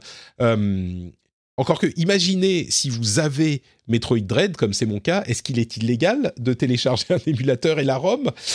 C'est une question qui n'est pas 100% tranchée. Oui, il y a des gens qui vont dire. Ça dépend à qui tu demandes. Euh, bon, a priori, c'est pas 100% euh, illégal, mais bon, voilà, je voulais en parler parce que c'est quand même une situation inhabituelle d'avoir des jeux d'une console aujourd'hui qui tournent non seulement sur émulateur, mais qui en plus tournent mieux que euh, sur la console d'origine. Donc bon, on, me rappelle dans le chat, j'ai vu qu'il y avait, euh, j'ai vu qu'on avait Recalbox avec nous. Il faudrait leur demander si euh, ils ont un émulateur Switch. Écoute, la, la Recalbox c'est plutôt pour les consoles un petit peu moins récentes, on va dire. Donc, oui. mais je suis sûr qu'ils sauraient où le trouver, par exemple. peut-être. Ah, sûrement, ouais. Donc voilà, je voulais mentionner ça. on a des petites news de jeux aussi l'annonce, la confirmation de Grand Theft Auto Trilogy, qui est donc cette euh, trilogie de Grand Theft Auto 3, euh, c'est lesquels? 3 San Andreas et Vice City, qui va arriver bientôt, on ne sait pas quand exactement, mais ça arrive euh, sur PS4, PS5, Xbox One, Xbox Series, Windows et Nintendo Switch. Donc voilà. Mais la chose qui est intéressante en fait à noter, là encore, je vous parle pas que des trucs juste pour en parler, mais la chose qui est intéressante, c'est que les jeux classiques, ils ont été retirés de la vente suite à l'annonce de cette de ce remake hein, de la de la trilogie qui va qui aura des graphismes améliorés. On a très très peu d'infos hein, sur cette trilogie. On ne sait pas exactement ce que ça va donner. On a un trailer qui est euh, hyper euh, comment dire qui est vraiment pas très, qui en dit rien du tout, qui montre euh, des silhouettes, des les silhouettes iconiques, vous saviez, de, des, des, GTA avec euh, des illustrations euh, sans image du jeu. Donc on ne sait pas vraiment de quoi il en retourne, mais les jeux classiques ont été retirés de la vente et non seulement ils ont été retirés de la vente, donc c'est euh, préoccupant pour la question de la conservation du jeu vidéo, puisqu'on on parlait d'émulateurs, c'est l'une des préoccupations principales des, des, gens qui développent ce genre de système, c'est de préserver la mémoire du jeu vidéo, euh, et, et c'est l'un des credos de Recallbox justement aussi. Mais on, on a donc cette première question qui se pose, la version d'origine sera plus vraiment disponible, sauf si vous savez où les trouver, j'imagine. Mais en plus de ça, il y a aussi la question des licences de musique, parce que la musique, c'est une grosse partie de ces jeux et elle est licenciée pour les jeux d'origine, on ne sait pas du tout s'il y aura la licence, euh, les mêmes licences des mêmes morceaux pour les, le remake ou le remaster, ce que c'est, etc., etc. Et en plus, on ne sait pas quand il va sortir. On imagine que ça va pas tarder, mais, mais c'était intéressant de noter ces deux aspects. Euh, et la, la version d'origine, bah, elle n'existe plus. Enfin, on peut plus l'acheter, quoi. Euh, entre parenthèses, la, collection arrivera sur euh, mobile également l'année prochaine. Donc, bon, c'est sur les consoles cette année et sur mobile l'année prochaine. J'imagine. Ah, donc ils, ont, ils ont quand même annoncé que c'était cette année. Oui, oui, oui. Je ne l'ai pas précisé, mais oui, c'est ça. Donc, ça, c'était pour la, trilogie. C'est évidemment un moyen pour euh, Take-Two de faire rentrer un petit peu d'argent pour cette année où ils n'ont pas de production, euh, de, production de ce, type-là. Évidemment, ça ne va pas donner autant d'argent qu'un vrai Grand Theft Auto, euh, mais bon, c'est quand même toujours ça de prix. New World, on en parlait à plusieurs reprises du nouveau MMO de euh, Amazon, et moi j'étais toujours un peu prudent sur le succès euh, du jeu, parce que clairement il a un gros succès maintenant, mais comme je le disais, euh, les jeux de ce type-là, ils ont des problèmes sur le long terme. C'est marrant, on a vu deux choses que je note, mais il y en a eu beaucoup plus, mais deux choses que je note. Il y a des problèmes de serveurs, de transfert de serveurs, parce que il disait au moment du lancement du jeu, comme tous les serveurs étaient saturés, ils disaient vous inquiétez pas, créez dans n'importe quelle région, aux États-Unis, en France, là où c'est libre, enfin en Europe, aux États-Unis, machin, et puis vous pourrez transférer euh, sans problème. Il se trouve que finalement on ne peut pas transférer, donc il y a des gens qui ont investi des dizaines d'heures sur un serveur qui est pas là où est leur guilde ou leur pote et qui peuvent pas transférer. Donc ça c'est pas cool d'une part. D'autre part, euh, il y a le système de euh, signalement de problèmes qui est utilisé comme une arme dans le combat contre les autres factions des serveurs. J'ai trouvé ça assez original, assez euh, frustrant, mais quand même intéressant. En fait, le jeu est un petit peu comme Dark Age of Camelot, c'est dans cette mouvance de MMO. On a sur un serveur différentes factions et les factions s'affrontent, doivent récupérer des territoires, etc. Il y a des moments où on euh, a plus d'opportunités pour récupérer une, euh, une zone et ce genre de choses. Et donc, les équipes se préparent en armée à faire la guerre. Et il y a certains, sur certains serveurs, euh, des gens qui ont utilisé le système de signalement de joueurs adverses pour les faire bannir du jeu juste avant la guerre, juste avant le moment où, parce que dans le jeu il y a des systèmes qui favorisent les moments pour, des moments spécifiques pour des attaques, juste avant l'attaque, de manière à ce que sur le serveur ils aient un avantage, bah parce que les autres ils sont bannis donc ils peuvent pas jouer. C'est exactement le genre de choses dont euh, je parlais, les genres de choses inattendues, en plus de l'équilibre entre les serveurs sur le long terme, ce genre de truc, mais le genre de truc inattendu qui peut te pourrir l'expérience. Bon, après, je suis sûr qu'ils vont euh, améliorer ça. Mais, mais j'ai trouvé ça original et comme je ne joue pas à New World, moi ça me fait marrer. Je suis sûr que ceux qui jouent, ça les fait pas marrer du tout, du tout. Euh, quoi d'autre, quoi d'autre? Ah oui, en parlant de toxicité dans le jeu vidéo, euh, League of Legends, dans le prochain patch, ils vont supprimer le euh, chat pour toute l'équipe. Enfin, pardon, le chat de, jeu, le slash all, euh, ils vont le supprimer en testant euh, et ils vont voir ce, comme, ce que ça va donner sur la communauté. Mais donc, on ne pourra plus parler qu'à son équipe et pas à l'équipe adverse. J'imagine que c'est pas une mauvaise chose. J'imagine que. Je ne sais pas quel est le pourcentage de, messages dans le chat qui est utilisé pour euh, euh, troller l'équipe adverse par rapport à donner des commentaires constructifs. 99%. Ouais. J'imagine qu'on n'est pas dans les 55. Oui, non, c'est une solution un peu radicale à la modération, mais en même temps, c'est quand tu parles de, ce genre de jeu, des, des MOBA, le premier, la première chose qui vient, c'est souvent euh, communauté toxique euh, et ça passe par le chat, quoi. Donc, euh, c'est un peu malheureux d'en arriver là. Surtout que pour le coup, LOL, ils, sont, ils ont vraiment toujours été euh, euh, en avance de phase sur la, façon de modérer euh, leur communauté, notamment dans le chat. Donc voir qu'ils en arrivent là, c'est certainement qu'ils ont testé tout un tas d'autres solutions et qu'ils en arrivent à la conclusion qu'à part arriver à ces extrêmes-là, il n'y a peut-être pas vraiment de... Ce qui est un peu triste quand même. C'est, écoute, la réalité est triste parfois, Esca. Euh, moi, ils disent que c'est temporaire. À mon avis, euh, je serais très surpris de le voir revenir, le slash all. Non, parce que... je pense que ça va tellement leur faire des vacances qu'ils pourront jamais revenir en arrière. non, et puis même en tant que joueur, tu vois, au début, tu dis ah machin, mais je pense que tout le monde s'en rend compte que ça sert pas à autre chose que c'est comme dans, dans, Hearthstone, euh, quand tu, tu, peux pas dialoguer avec, le, avec la personne adverse dans le chat, tu peux juste lancer des, des emotes vocales Après, tu peux toujours trouver un moyen de troller quand tu as bien défoncé, euh, défoncé la gueule, lui dire euh, bravo ou un truc comme ça, mais Ils ça avaient même changé, une changer une emote pour cette raison. Mais euh, ouais, c'est ils ont fait le choix clairement à l'époque du, du lancement de Hearthstone, ils ont fait le choix justement de pas autoriser le, choix, le, le chat pour cette raison. Et c'est quelque chose qui, à mon avis, n'était pas une mauvaise idée, on va dire. Ah ouais, non, moi je trouve que c'était très bien.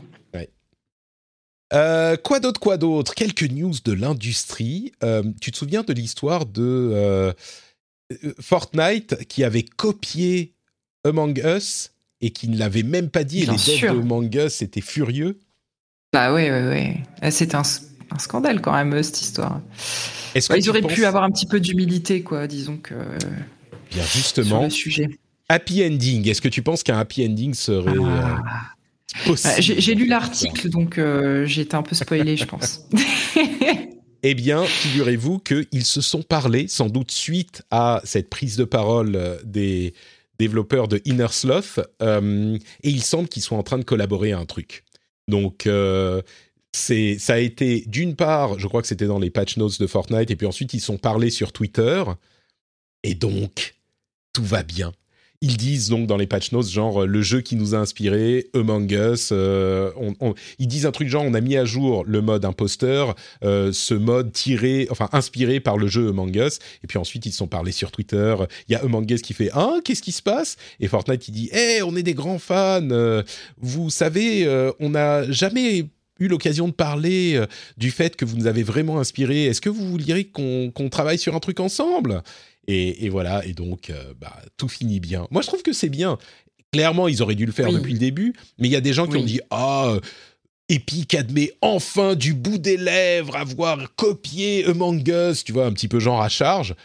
Alors, on est d'accord, ils auraient dû le faire encore une fois depuis le début, mais là, c'est ce qu'on pouvait espérer finalement. Donc, euh, Oui, c'est un peu mieux qu'une bataille d'avocats, c'est sûr. Hein, que... Ah, et, du, et, du, coup, on verra ce que ça donne, euh, cette collaboration. Ça va sûrement être euh, quelque chose d'intéressant. Donc, euh, quoi qu'il arrive. Non, non, c'est très bien.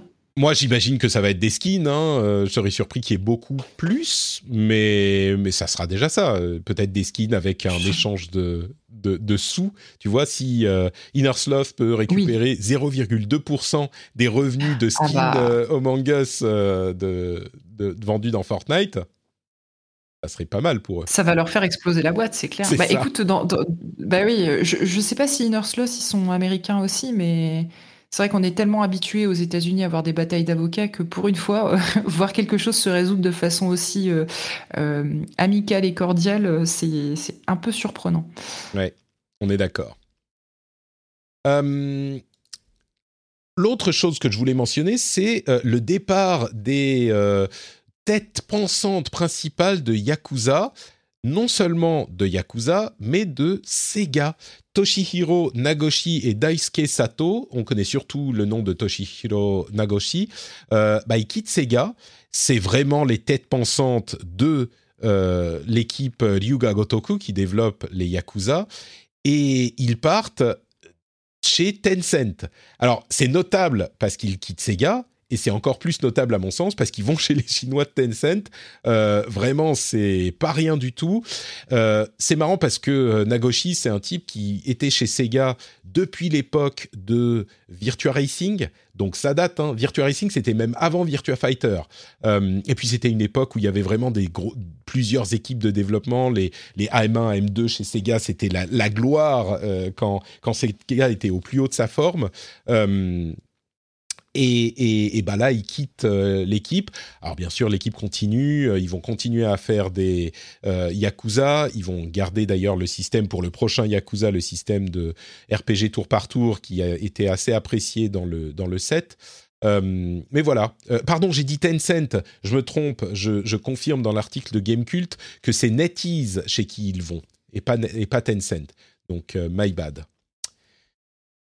Je, connais pas NetEase euh, au risque de passer pour une ignare, c'est quoi? Ouh, bah NetEase, tu sais, il y a deux énormes sociétés chinoises euh, qui investissent partout et qui ont les mains partout. Alors, Tencent, qui est le totalement inévitable, mais NetEase qui est juste derrière. Ça va, je le connaissais.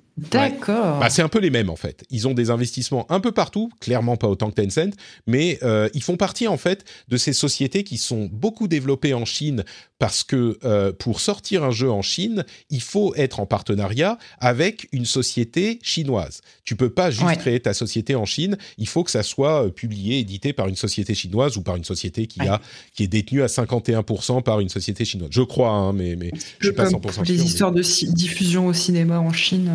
Exactement, exactement. Et, et, NetEase est monté dans ce euh, dans ce contexte euh, très très haut. Et donc euh, voilà, c'est eux qui ont récupéré Nagoshi. Je sais pas si Sato va aussi chez eux, mais j'imagine c'est des potes et c'est leur les les disons que l'un est le bras droit de l'autre. Donc j'imagine qu'ils y vont ensemble.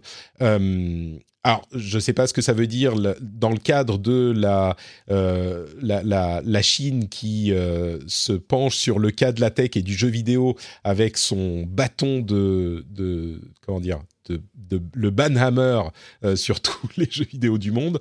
Mais bon, ils vendent pas qu'en Chine, hein, NetEase, donc euh, ils auront peut-être des, choses à vendre ailleurs. Et puis, euh, un autre truc notable dans l'industrie, euh, l'ancien directeur d'Apple Arcade est engagé par Sony pour développer l'offre mobile de la société. C'est Nicolas Sebastani. Et je crois que c'est euh, enfin c'est pas le directeur complet de l'Apple Arcade, il était selon son profil LinkedIn en charge du contenu pour l'abonnement. Donc c'était vraiment la personne qui était en charge du contenu et je me demande si ça ne pourrait pas donner quelque chose d'intéressant pour euh, les offres mobiles de Sony parce qu'évidemment on est tous méfiants hein, dès qu'on nous parle de euh, transition sur mobile pour des développeurs de jeux traditionnels.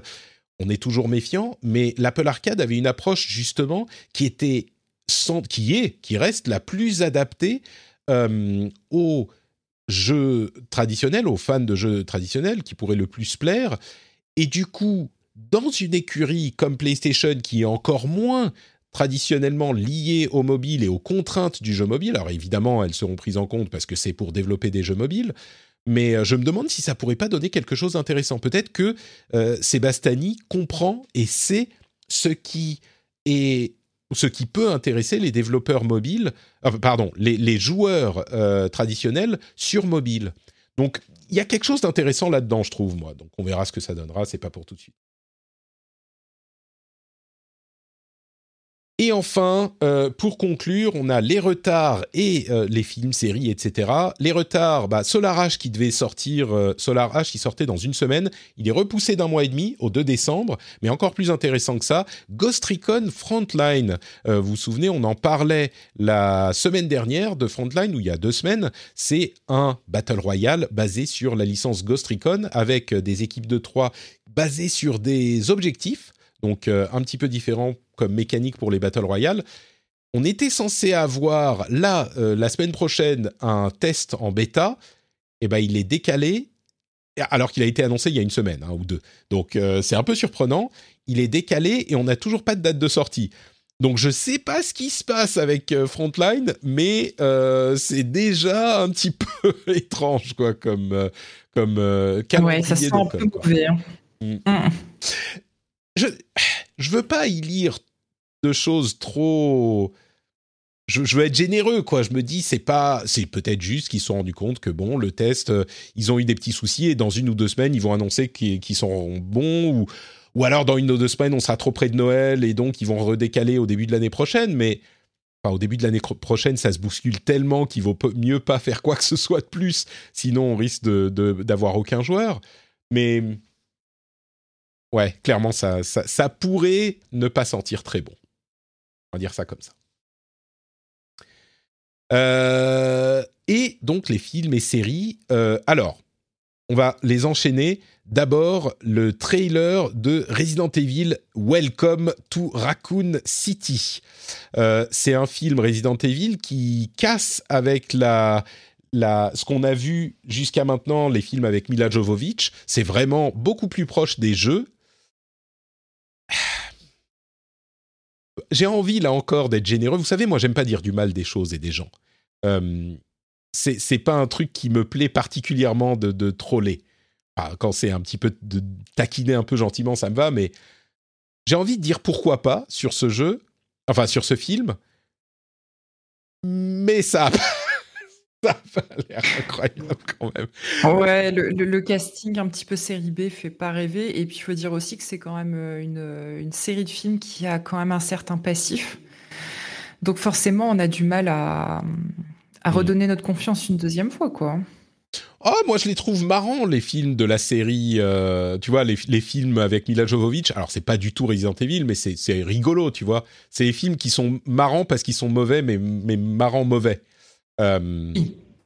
Et disons qu'en en tant qu'adaptation pure du jeu vidéo, il y, a plus de chances que là, euh, ce nouveau film-là soit plus respectueux du matériau de base que euh, le, tout premier Resident Evil. C'est sûr. Je, je, me demande si ça sera pour le meilleur ou pour le pire. Il y a deux choses qui m'inquiètent en fait. Il y a deux choses qui m'inquiètent. D'une part, le film sort dans un mois et dix jours, et c'est la première fois qu'on voit un trailer. Déjà, ça, ça sent pas bon.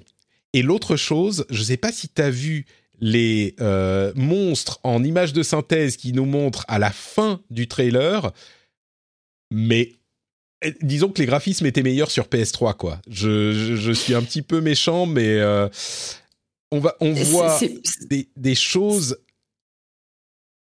Vas-y, vas-y. Non, c'est clairement pas hyper sexy. Et en fait, ça a vraiment la gueule d'un film qu'on se serait attendu à voir. Alors aujourd'hui, le direct to DVD n'existe plus, mais en direct to Netflix, tu vois. et, à vrai dire, même les films direct to Netflix, euh, c'est vraiment direct to Netflix, genre mauvaise qualité série B, quoi. parce que quand tu vois des films comme euh, Love and Monsters, là, qui, est sorti euh, récemment, c'est quand même des films qui mériteraient limite d'être au cinéma. Hein, donc. Mm. Bon, euh, je, le regarderai, franchement, par curiosité. Euh, j'ai une certaine tendresse pour le projet. Je me dis, les mecs le tentent, euh, ils essaient d'être un peu plus respectueux du, jeu de base. Voilà, c'est comme l'enfant mignon qui te tend un dessin un peu moche, tu souris et t'es content quand même, quoi. Donc, Donc on verra, il faut lui laisser sa chance. on va dire ça comme ça.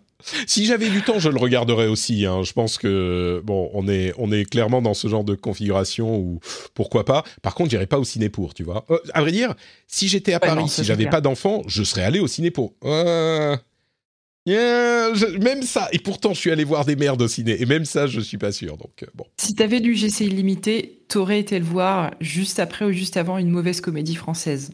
Waouh, là c'est la soirée, euh, la soirée compliquée quand même. Hein. La soirée des primes, euh, ouais. Tu sais, s'il y avait eu un bon film, peut-être que je serais allé le voir juste avant. Euh, et j'avais eu GC illimité évidemment quand j'étais à Paris, c'était mon, mon, mon, mon, salon le, le cinéma. Mais bon. Écoute, un petit peu plus intéressant peut-être, la série Shenmue qui est produite pour, euh, c'est Crunchyroll je crois, Crunchyroll et Adult Swim en partenariat. Euh, la série Shenmue, dont on voit les premières images, c'est l'année prochaine qu'elle devrait arriver. Euh, franchement, ça ressemble, c'est assez fidèle à ce que j'imaginerais. C'est pas une série live, hein, c'est une série animée. ça, ça ressemble à ce que j'imaginerais d'une, graphiquement d'une série Shenmue. Euh, après, est-ce que ça va être bien? J'en sais rien, mais au moins, c'est assez fidèle, je trouve. Donc, euh, pourquoi pas? Ouais, je, suis un peu dubitatif. Je, je comprends pas trop l'intérêt de cette série. Euh, ça s'adresse aux trois fans ennemis du jeu. Enfin, il y a quand même pas beaucoup de gens qui ont joué à Shenmue sur Dreamcast à l'époque, encore moins euh, où ça s'adresse vraiment à ces gens-là. Enfin, je, je vois pas l'intérêt. Ils auraient pu faire un, un, animé qui porte un autre nom, là lui mettre le nom Shenmue. Je, je, je suis un peu dubitative. Écoute, si tu es dubitative face à ça, je te propose. Euh, alors, pas euh, le film Fortnite sur lequel serait en train de travailler euh, Epic, puisqu'évidemment ça c'est complètement logique. Euh, c'est une rumeur, hein, mais ça serait complètement logique. Et je peux imaginer que ça ferait beaucoup d'argent. Par contre, si tu es dubitative, que penserais-tu d'un, d'une série live action basée sur, attention, System Shock? Est-ce que tu te souviens déjà de ce que c'est que System Shock Alors oui, euh, c'était sorti sur PlayStation de mémoire? Oula, c'est même encore plus vieux que ça, System Shock. Euh, c'est ah oui ah oui, oui, non mais enfin c'est peut-être cette période, c'est cette période. Mais, euh, en fait, c'est le c'est le, le grand-père des immersive sim. si je me trompe pas, c'est c'est Spector qui, qui a développé ça. donc on est vraiment dans l'immersive sim. C'était complètement révolutionnaire à l'époque. Et on est aujourd'hui. Parce qu'à l'époque, c'est le moins important dans ta phrase. C'est ça. Mais surtout, en fait, ce qui m'inquiète, je me dis pourquoi pas. Tu vois, là encore, ça peut être un, un, un environnement qui peut marcher, mais euh, ça va arriver sur le service de streaming qui s'appelle Binge. Euh, c'est un, ça doit être un truc américain. Pas de quoi il s'agit. Aucune, aucune idée. Aucune idée. Et c'est en live action, donc c'est, tu vois, ça doit être, euh, ça doit être, il faut investir quoi pour faire un truc avec des acteurs, tout ça. Donc bon, je sais pas. Tu sais, ça me fait penser à ce, à ce film avec euh, Dwayne Johnson là qui est sorti il y a un an ou deux avec des histoires de crocodiles géants qui en fait était un le remake d'un, enfin l'adaptation d'un jeu vidéo. Ah oui? Euh, ouais. Euh, Rampage, merci euh, Cassim. Euh, je veux dire, tu regardes le film, jamais tu, jamais, si tu le sais pas, tu le sais pas quoi. Bah là, j'ai l'impression que c'est un peu pareil. Ils vont sortir une série live qui s'appelle System Shock. Combien de personnes vont comprendre que c'est en clin d'œil, enfin que c'est une vraie référence à un jeu vidéo? Bah, Rampage, c'était un jeu d'arcade c'était un jeu d'arcade où tu jouais des kaiju, mais un jeu d'arcade des années 80, tu vois. Donc euh, c'était vraiment, tu montes sur les immeubles, tu les casses et voilà. Il y avait euh, l'équivalent de King Kong, l'équivalent de Godzilla, euh, tout ça. Mais System Shock, c'est c'est un immersive sim, donc il y a quand même une histoire, il y a un truc à suivre, tu vois. Je peux imaginer que je sais même pas qui a les les droits de System Shock aujourd'hui, mais je peux imaginer que ça soit un truc qui qui puisse être arrivé en prélude ou en parallèle du développement d'un d'un jeu, tu vois, d'un reboot du jeu peut-être, je sais pas. Bon. Euh, et puis, je te laisse terminer ton, ton passage sur les films-séries et je ferai une reco à la fin. Très bien. Euh, bah écoute, tout aussi euh, dubitatif, Sable, le jeu qui vient de sortir, et d'autres euh, jeux de, du développeur, du, de, de l'éditeur Raw Fury, vont aussi être adaptés à la télévision. Alors au moins Sable, tu dis, il y a du graphisme, un style graphique particulier, puis il y a un monde qui est, comment dire, enchanteur. ça peut, alors c'est du style Mobius, mais on est entre du Moebius et du Ghibli. Euh, Ghibli, pardon. Euh, ouais, là, tu vois, ça, m'interpelle déjà un peu plus. Je pense que ne serait-ce que graphiquement, il y a, y a quelque chose d'intéressant. Ils vont aussi faire une série sur, basée sur Nightcall. Vous savez, c'est ce jeu d'enquête où on est un conducteur de, de, taxi, euh, très film noir. Et sur. Et sur Mosaïque, qui est pour le coup un jeu que je connaissais pas du tout, mais qui là aussi a un style graphique très très particulier pourquoi pas. C'est en fait pour c'est pour euh, comment dire conclure cette série de discussions sur les différents jeux adaptés en, film ou en série. Il y a vraiment, j'ai l'impression qu'à Hollywood, ils sont en train de se dire Waouh, mais attends, euh, les jeux vidéo, ça va être les, les prochains euh, super-héros. Faut pas qu'on rate le truc. Qu'est-ce qu'on peut acheter? Qu'est-ce que attends alors toi est-ce que tu as un jeu est-ce que toi tu peux est-ce que toi on peut adapter ton truc? Ils sont en train de chercher absolument partout. Ils ont vu le succès de The Witcher enfin tu vois. Ouais non mais de Witcher et de oui en, général quoi. Donc euh, peut-être peut-être que c'est ça qui fait que il y a quand même des trucs où on se dit euh, mais OK oui mais pourquoi quoi? Peut-être qu'on aura des bonnes surprises hein. on veut être euh, on veut être positif. Donc voilà pour la, série de news sur les séries et les films. Et ça va être euh, tout pour cet épisode. Mais tu nous disais que tu voulais nous recommander quelque chose avant qu'on se quitte, euh, Eska? Oui, j'ai une petite recours rapide. Euh, on parle d'adaptation de, jeux vidéo au cinéma. Moi, si j'avais un film récent à vous conseiller là-dessus, c'est Free Guy. Euh, je sais pas si vous, je crois pas t'en avoir entendu parler dans d'autres épisodes. Euh, notre Patrick, euh, non, Patrick tout court. J'avais le tout sous les yeux, du coup, je t'appelle notre Patrick.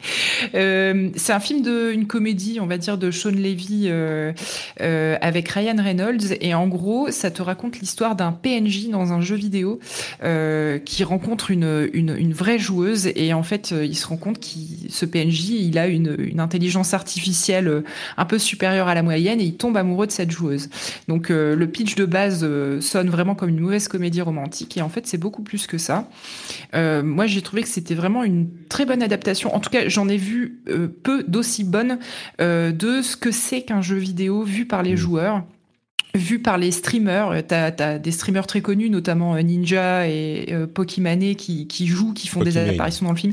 C'est vraiment un, un, jeu qui est un film pardon qui est vraiment très à la page, je trouve, sur son regard porté aux jeux vidéo, avec plein de clins d'œil hyper amusants, de scènes complètement absurdes que tu peux voir dans un MMO. Par exemple, tu sais, t'as le PNJ qui se balade tranquillement dans une rue, il vient d'acheter son petit café au Starbucks du coin, et puis derrière, tu vois des mecs en train de faire un, un, un truc à, à l'arme à feu t'as des tanks qui explosent dans tous les sens et le petit PNJ il continue sa vie tranquille.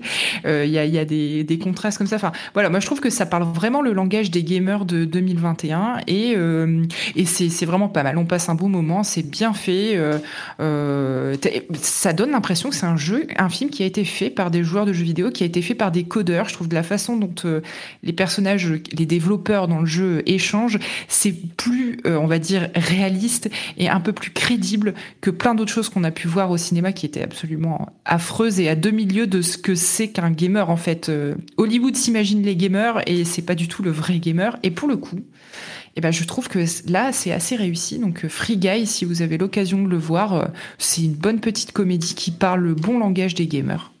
Super. Bah écoute, j'étais déjà assez intéressé. en plus, il est chez nous en Finlande où on n'a pas la même chronologie des médias. Il est déjà dispo sur Disney+. Donc, je vais peut-être me lancer.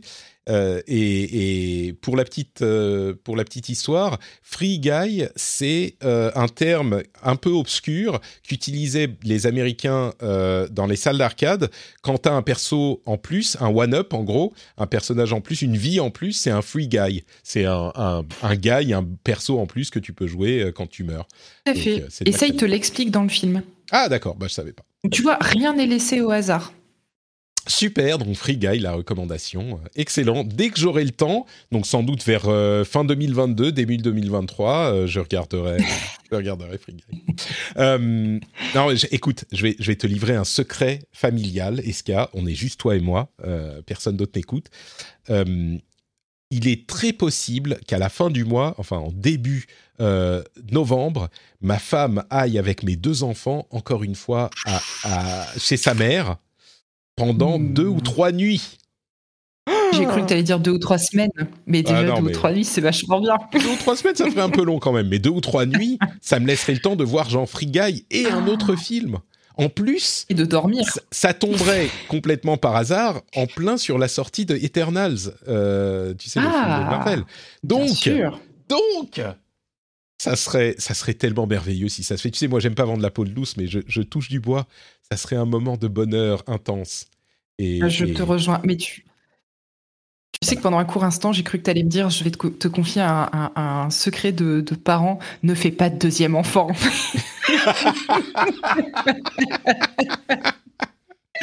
Écoute, mais non, ça va. J'ai fait, euh, on, est à la fin de l'émission, donc je me permets des digressions. J'ai fait un enregistrement du Phileas Club, qui est un, podcast euh, en anglais que je fais euh, régulièrement toutes les quelques semaines, et on a parlé. Là, on a une série sur nos, nos expériences de parents, et je parlais justement de mon expérience de parent de deux enfants. Et le truc en fait que je dis aux parents de un enfant, c'est que quand on a un enfant, on a l'impression de plus avoir de temps. Tu sais que notre temps a disparu. Eh ben, quand tu as deux enfants, tu repenses à l'époque où tu n'en avais qu'un et tu dis oh là là, mais si je pouvais en avoir qu'un seul, j'aurais tellement de temps libre, je pourrais faire tellement de choses. Donc, euh, ouais, euh, je, précise, j'adore mes enfants. Hein. Ils sont super mignons, ma fille est adorable, mon fils est merveilleux, tout ça. Mais on n'a plus beaucoup de temps pour soi. Donc, euh, voilà. Tu, es prévenu. Hein. Ah oui, oui, oui. Non, j'ai toujours entendu que c'est pas parce que tu en fais un deuxième que c'est x2 et que c'est en fait x10 000. Exactement. voilà, faut être préparé, quoi. Merci de tes interventions. Esca, c'est toujours un plaisir de t'avoir dans l'émission? Est-ce que tu peux nous dire où on peut avoir encore plus d'Escarina quand on n'est pas en train d'écouter le rendez-vous jeu? Plaisir partagé. Eh bien, écoute, euh, on peut avoir encore plus d'Escarina sur Twitter avec euh, escarina underscore ou sur kissmygeek.com euh, où j'ai notamment parlé de Potion Craft. Tu vois, si les gens veulent avoir un avis un petit peu plus détaillé, ils peuvent s'y rendre. Et puis, une fois par mois au moins, on est, en tout cas, on essaye dans un autre super podcast de jeux vidéo qui s'appelle Super Gamerside. Magnifique. Merci beaucoup. Pour ma part, c'est euh, Patrick. J'oublie mon, mon nom, mon pseudo. Note Patrick sur Twitter, Facebook et Instagram. Vous pouvez avoir tous les liens vers tout ce que je fais sur notepatrick.com et notamment, bien sûr, le Twitch qui est Note Patrick. Euh, si vous voulez nous suivre en direct euh, tous les jeudis à midi, il y a le replay sur YouTube, sur Note Patrick Podcasts, euh, le replay de la VOD qui est là une journée après la diffusion en podcast. Et il y a bien sûr le lien vers le Discord, un Discord absolument merveilleux où on passe des moments incroyables dans une communauté sympathique, bienveillante, accueillante, pleine de connaissances et de joie et de bonheur et de bonne humeur. C'est le Discord de Note Patrick. Je vous encourage à aller y jeter un petit coup d'œil. C'est vraiment super sympa. Et bien sûr, si vous appréciez ce que je fais, vous pouvez soutenir l'émission sur patreon.com slash euh, rdvjeux. Et vous aurez, comme je le disais, le plaisir immense de savoir que vous participez à la possibilité d'existence de ce podcast. Je vous remercie tous de nous avoir écoutés et on va euh, se quitter pour une semaine, sauf si vous êtes patriote. Et dans ce cas-là, on a le petit after show qui arrive tout de suite. À très très vite. Ciao ciao.